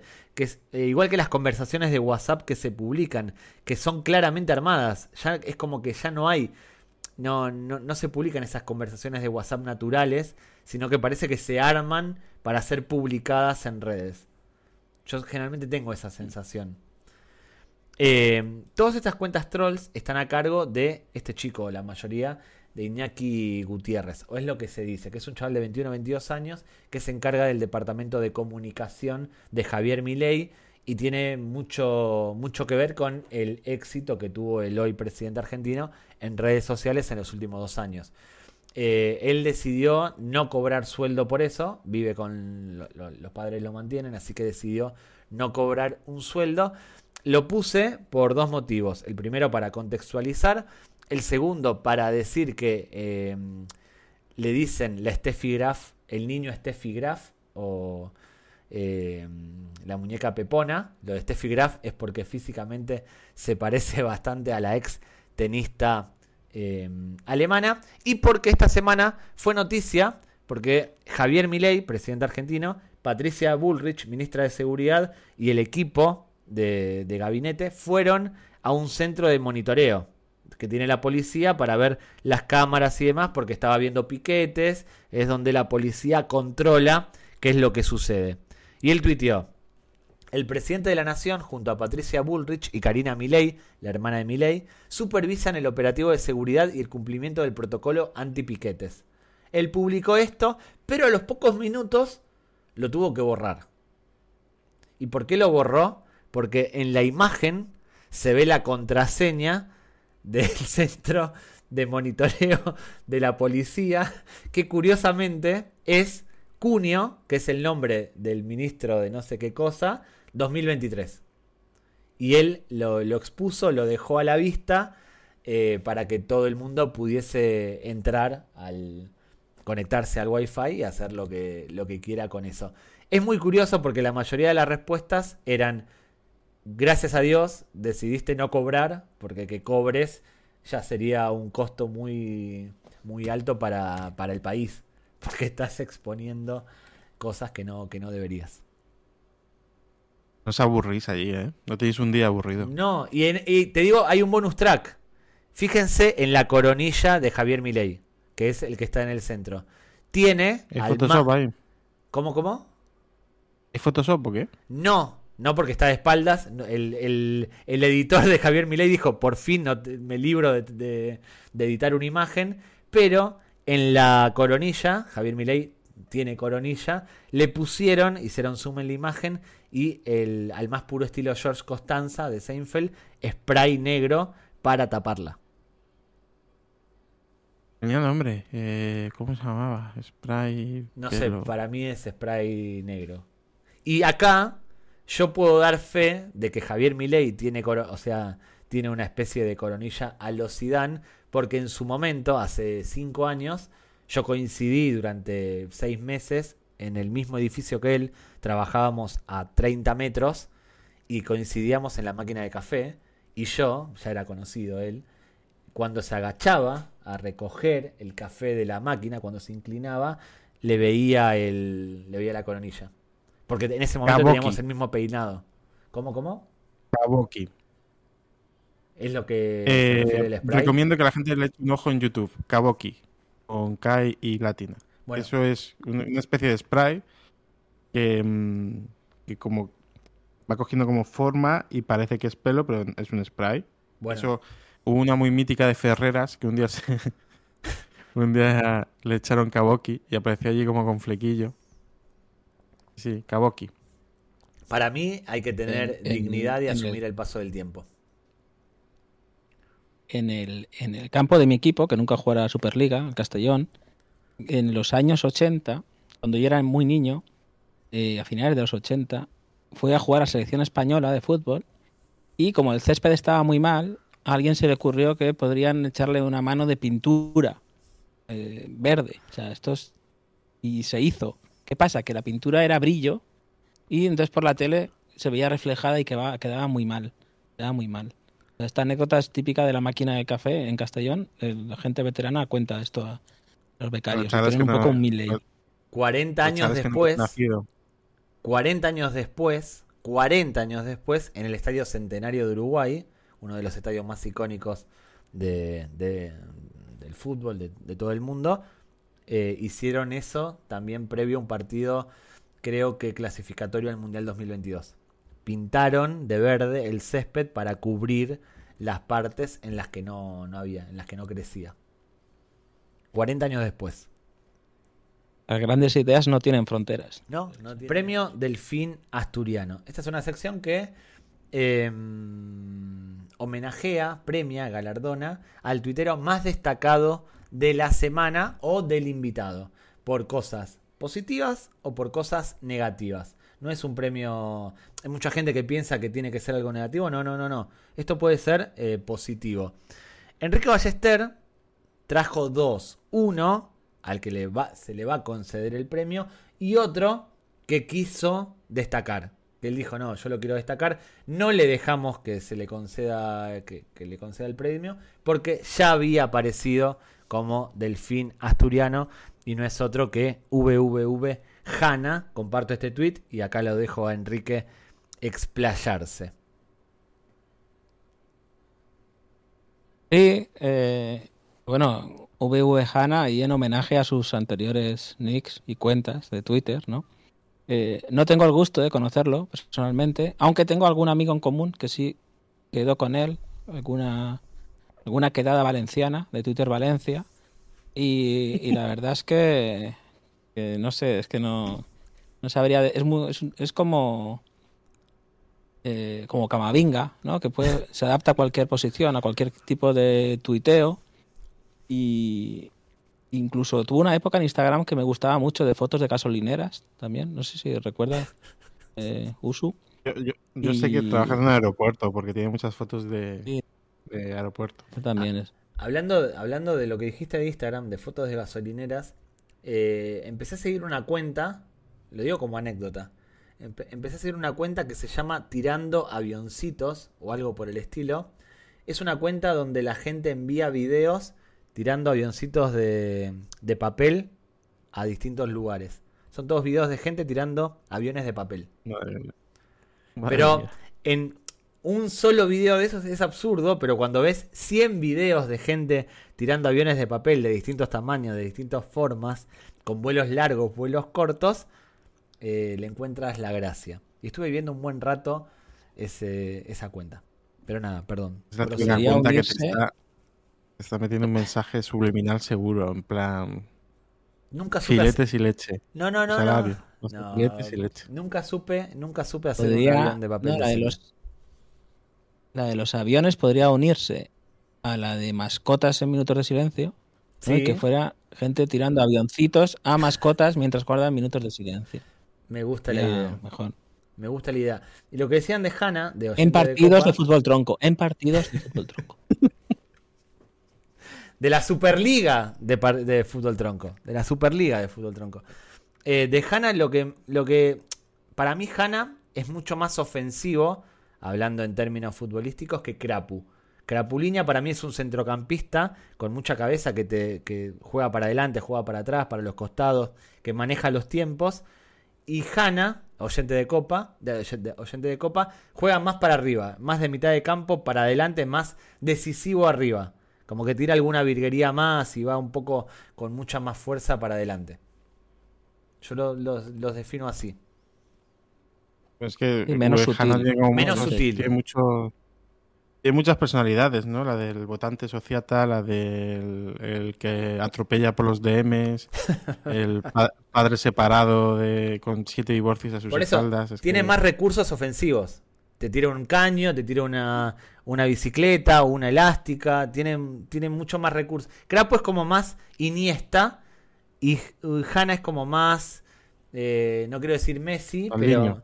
Más Ronaldinho, ahí está, más Ronaldinho. Ronald- Ronaldinho en la cárcel es Hanna. Hay varios Ronaldinhos. Como hay varios Hanna, hay varios Ronaldinhos. No sé si es, pero compartido, Hemos compartido un tuit suyo que, que esta semana que a mí me hizo especial gracia. Que dice, un francés con mechas en el pelo ha superado en goles a Luis Aragonés, el sabio de Hortaliza. Esta es la España del PSOE y Bildu. El que, el que no conozca la cuenta, pues dirá que, qué le pasa a este enajenado. El que conozca su línea argumental, pues... Y tiene un detalle muy bueno este tweet, que dice hortaliza en vez de hortaleza. Y estoy seguro de que fue a propósito para molestar claro. más.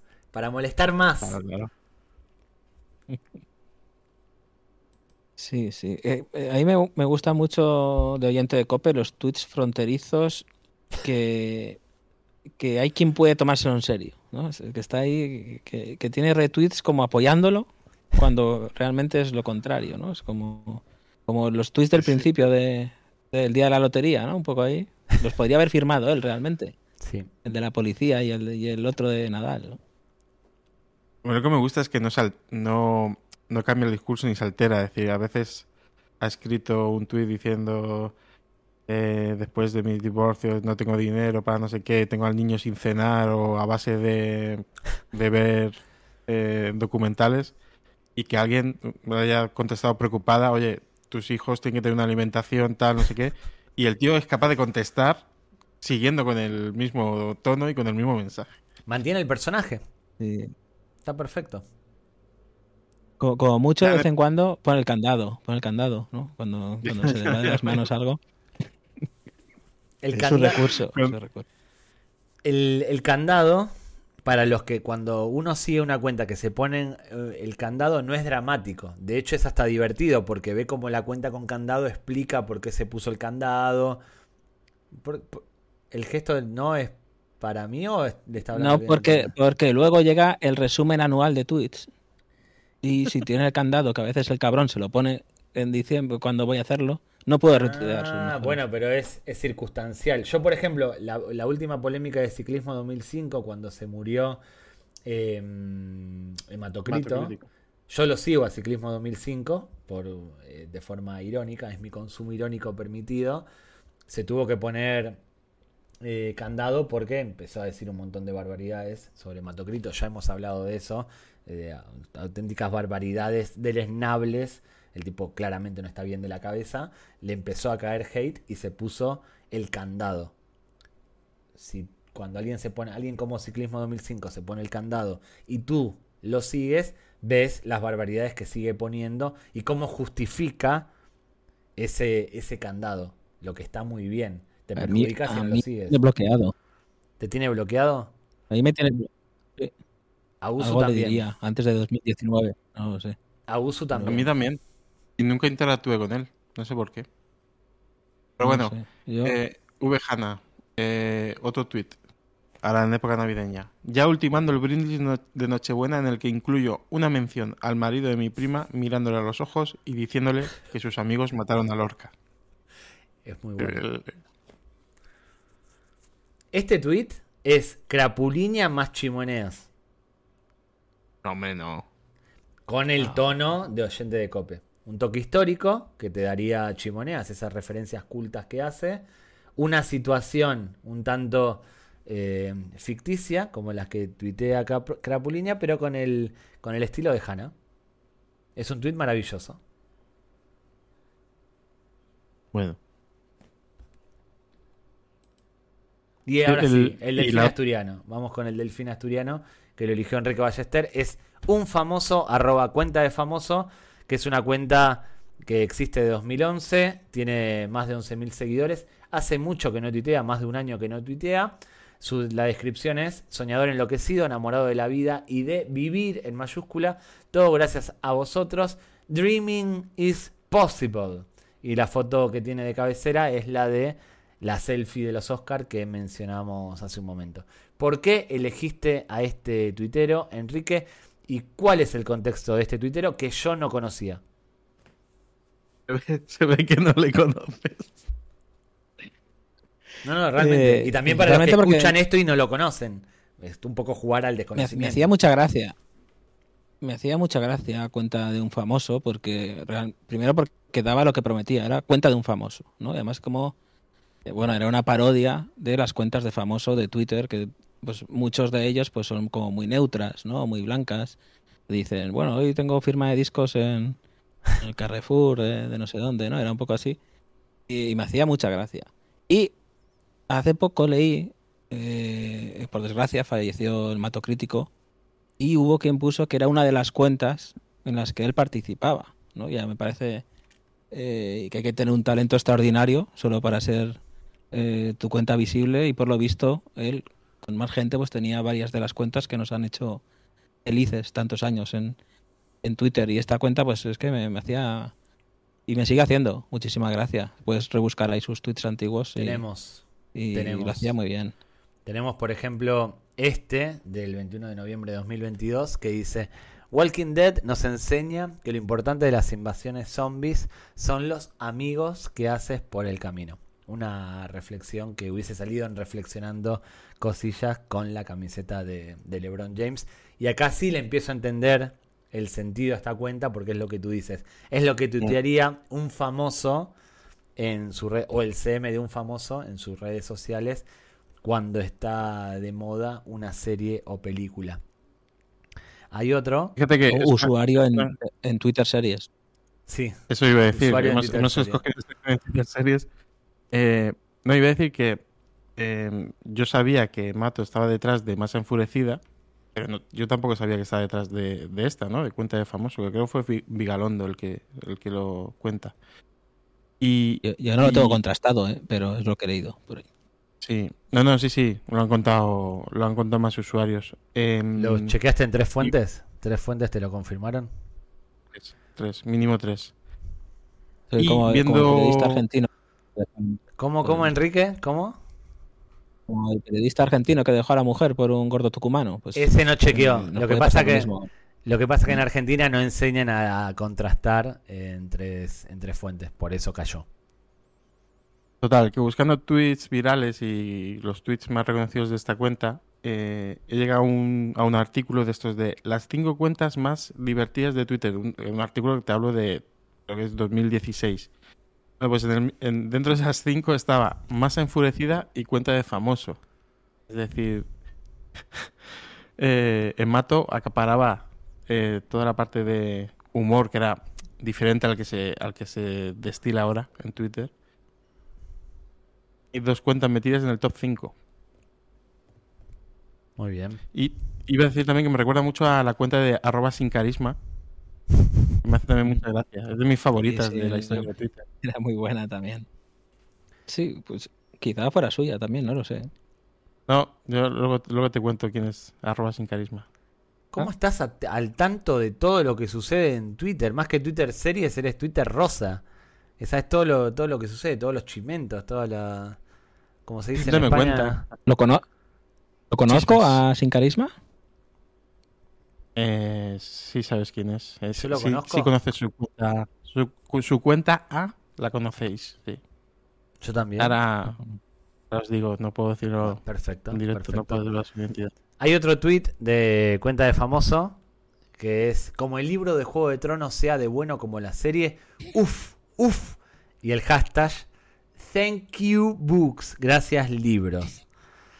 Eh, es buen tweet. Dentro del contexto de, de la, de la cuenta Y- es un buen tweet.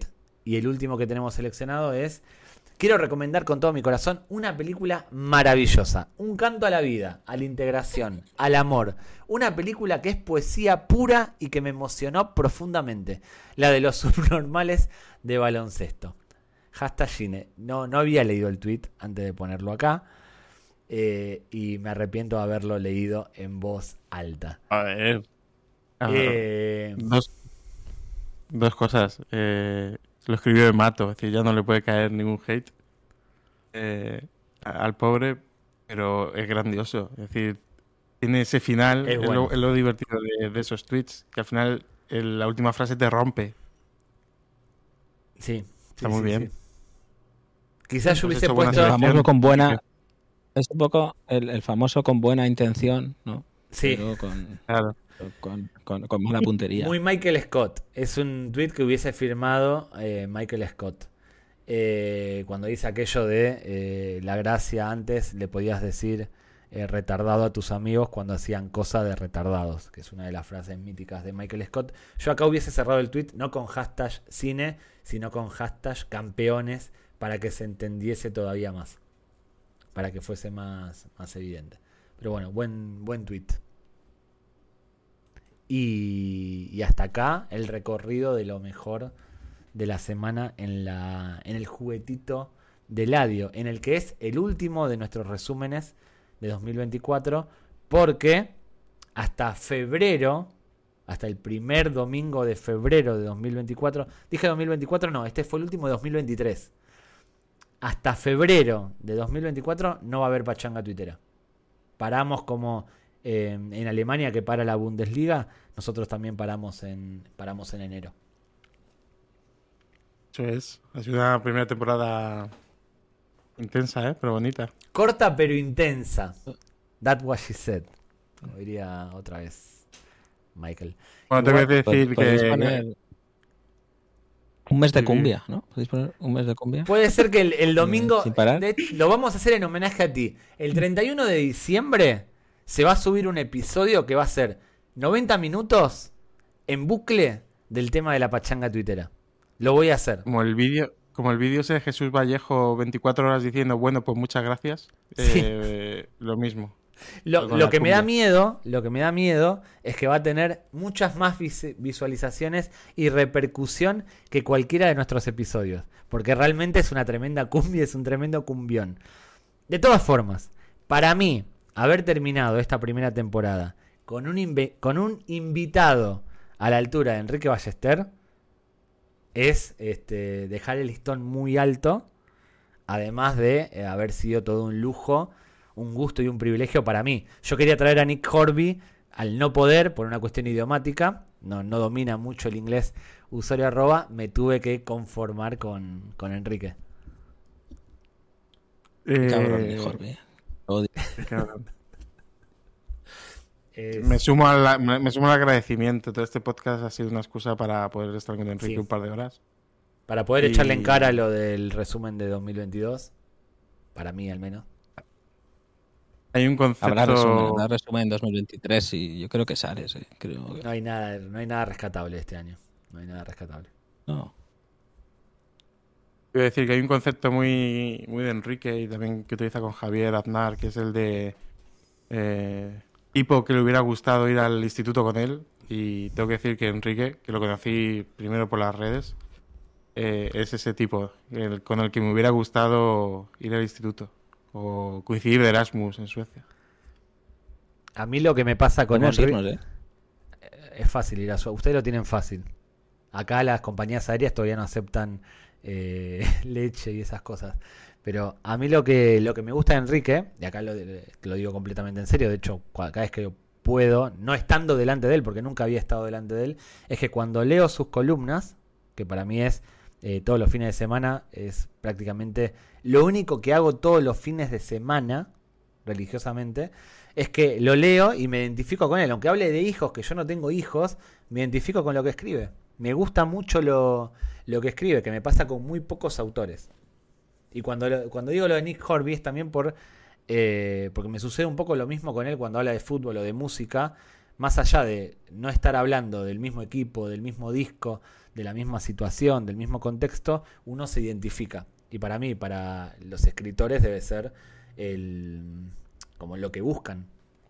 eh, que la gente se identifique con lo que escribe a pesar de no vivir exactamente eh, las cosas sobre las que escriben. Para mí es todo un lujo. Os lo agradezco mucho. Ya sabéis que, que os sigo también y, y os admiro a, a los dos. Y nada, yo, yo también estoy pensando a partir de febrero ca- dar un girito, un girito de mi estilo, ¿no? Un poco. Lo que pasa es que eh, estaba pensando a lo mejor escribir en serio, ¿no? O sea, hacer como análisis o de datos o, o tácticos. Pero es que no, no me toma en serio la gente. ya. 2010, Es simplemente- 2010 Ballester, Mr. Ballester. Con. Enrique, te quieres ir al bando. Te quieres ir al bando de los gafotas, Enrique.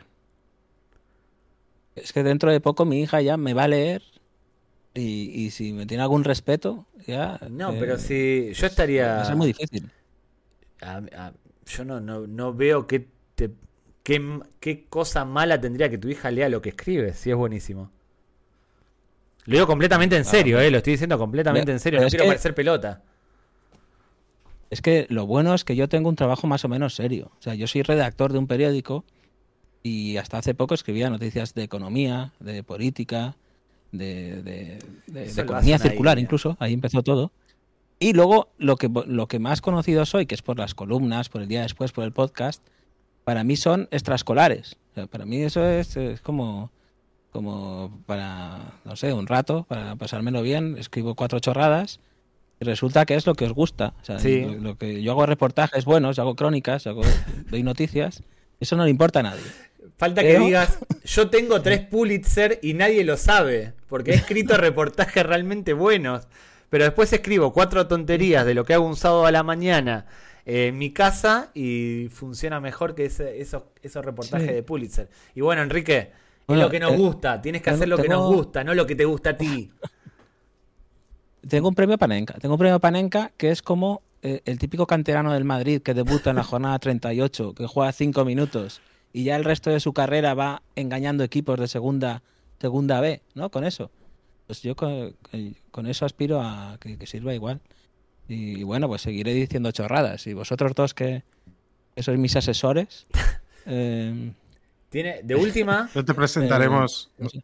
no, no- no te presentaremos como redactor, te presentaremos como el creador del meme de al salir de clase. Y es, lo- es lo que nos va a nosotros.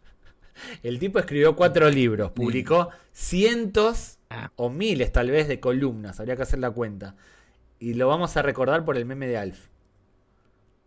Salir de clase. O me, por estoy, el- me estoy acercando Sí, a la columna 1000. Ahí está. Pero Ostras. sí. Podría hacer un libro de memes, quizá, ¿no? ¿Libro de memes? Con Eh, usuario. Usuario y yo. Sí, podríamos hacerlo. Oye, pues ¿No ves? hablamos con Emilio y con Álvaro y tal. ¿Quién engañamos esta vez? A ver. No sé. Pero que los, que los dibuje luego Galocha, ¿eh? ¿Te imaginas? Galocha ahí dejando su trabajo en el Washington para, para dibujar nuestras mierdas. Eh, no, o- ¿sabes quién lo haría? Blogger de Niro, ¿conocíais esa, Sí. esa- ese Sí, blog en su día? Sí, sí, sí, sí. Manuel Marsol. Pues podi- el, ot- el otro día hablábamos de hacer como un Fever de Niro, o sea, de grupos de música, eh, que sería Deco and the Bunnymen, que fue a raíz de que yo tuiteé eh, Stoani Bisuit, Stoani Bisuit, un poco homenaje la, a la Vinquedira, que era la Vinquedira, era uno de sus dibujos en Blogger de Niro. Y tenía varios así, no recuerdo ahora, pero ahí hay... Igual de aquí nace un libro, de, Ahí este, tienes- este episodio. Ahí tienes que contar con Chimo. Ahí tienes que contar con Chimo. Perdón Bien. que te lo diga, pero si vas a jugar con el naming, Bueno, y tienes que contar con Chino, con Chimo. Bueno, Sí.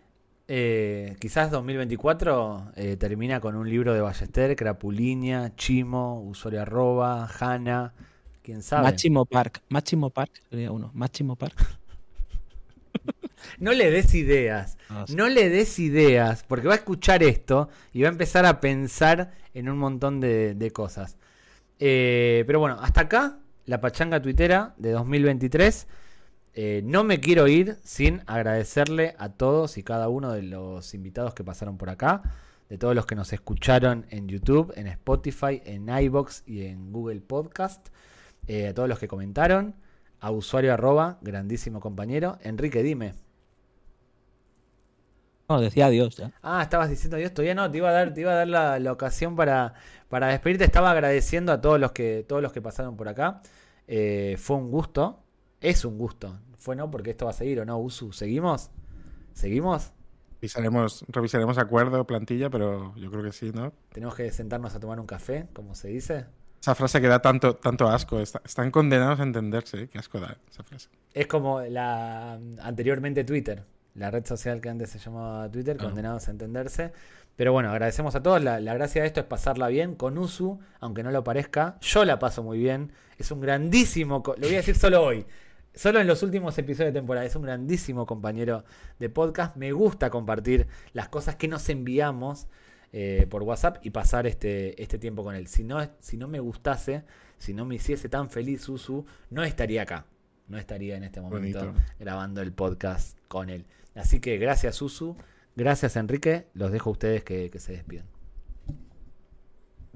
Hombre, gracias, gracias. Nos deja aquí un poco acostumbrado a recibir palo duro, ¿eh? Ahora. Te sorprendí, ¿eh? Igualmente, gracias, gracias a todos los oyentes, a todos los que nos mandan cosas por Twitter, a los invitados y un placer estar contigo. Estoy aprendiendo mucho, ¿eh? Del podcasting. Estoy encantado. Y nada, y gracias a Enrique, claro, por venir hoy Gracias y Enrique. cerrar la, la primera temporada por todo lo alto. Le ve emocionado, ¿eh? A, a Usu. Es que no lo esperaba, yo creo que no, no, no esperaba que yo dijese algo como lo que dije. Pero Usu, además de compañero y de copresentador, es, a estas alturas ya es amigo. Yo lo quiero mucho a Usu. Es un buen muchacho, como dice una canción de un grupo de música argentino. Sí, sí. Pues nada, quizá para acabar, os, os puedo decir otra de Manuel Marsol, de, Sí, como de no. Fever de Niro, quizá. Sí, como no. Fever de Niro, es que estoy buscando en WhatsApp. Estoy buscando en WhatsApp, a ver, a ver. Eh, a ver, a ver. Eh, Deco and the Bunnymen. mm, Bale and Sebastian. Bale and Sebastian, Muy ¿qué bueno. os parece? Grupo de es- espetos, sí. sol y nieve. Se me han enviado hoy.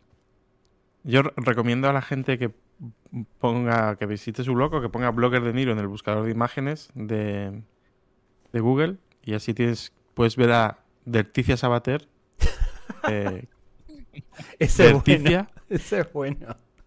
pero vestida como Leticia Esta Sabater. de- Es un poco... Sí, sí. Eh, me gusta que Otra de haya- Vigo Mortensen. No. ese- me gusta que hayas dicho Bale, Bale and Sebastian porque es uno de los grupos que nombra o que menciona Nick Horby en alta fidelidad. Es, una, es un buen Dakota. Santos. Todo lo que dijiste ya lo dijo Nick, lo usó o lo dijo Nick alguna vez. Tenías razón, te lo concedo. Sí, sí, sí. Eh, no, no, pues ya está. Lo, lo único, Manuel Marsol, eh, me parece que es la hostia como ilustrador. O sea, es uno de los mejores ilustradores del mundo y no es broma. Pero me encanta que tenga esa cara de blogger de Niro, de la que, eh, de hecho, su editora no lo conocía, que la tenía este blog. Se lo dije yo en una fiesta del CAO, que también estaba David, de hecho.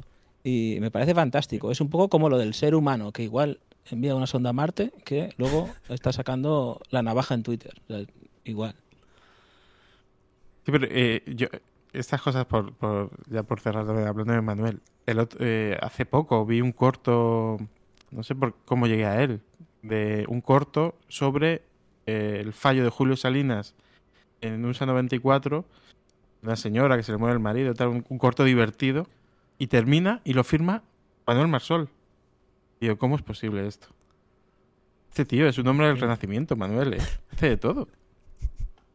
Sí. ¿Lo conoces el corto. Enrique? No, Te lo, no, te lo paso veré, ahora por, lo buscaré. te lo paso por WhatsApp. Pero es corto de verdad, Bueno. ¿eh? Porque hay- es que hay cortos que a lo mejor duran 18 minutos. ¿no? Y dices, No, That, no, no, wa- es- that es what she said. Eso dijo ella. Y hasta acá, muy bien. hasta acá la, la pachanga titera. Chau, chau, chau. Bueno, adiós.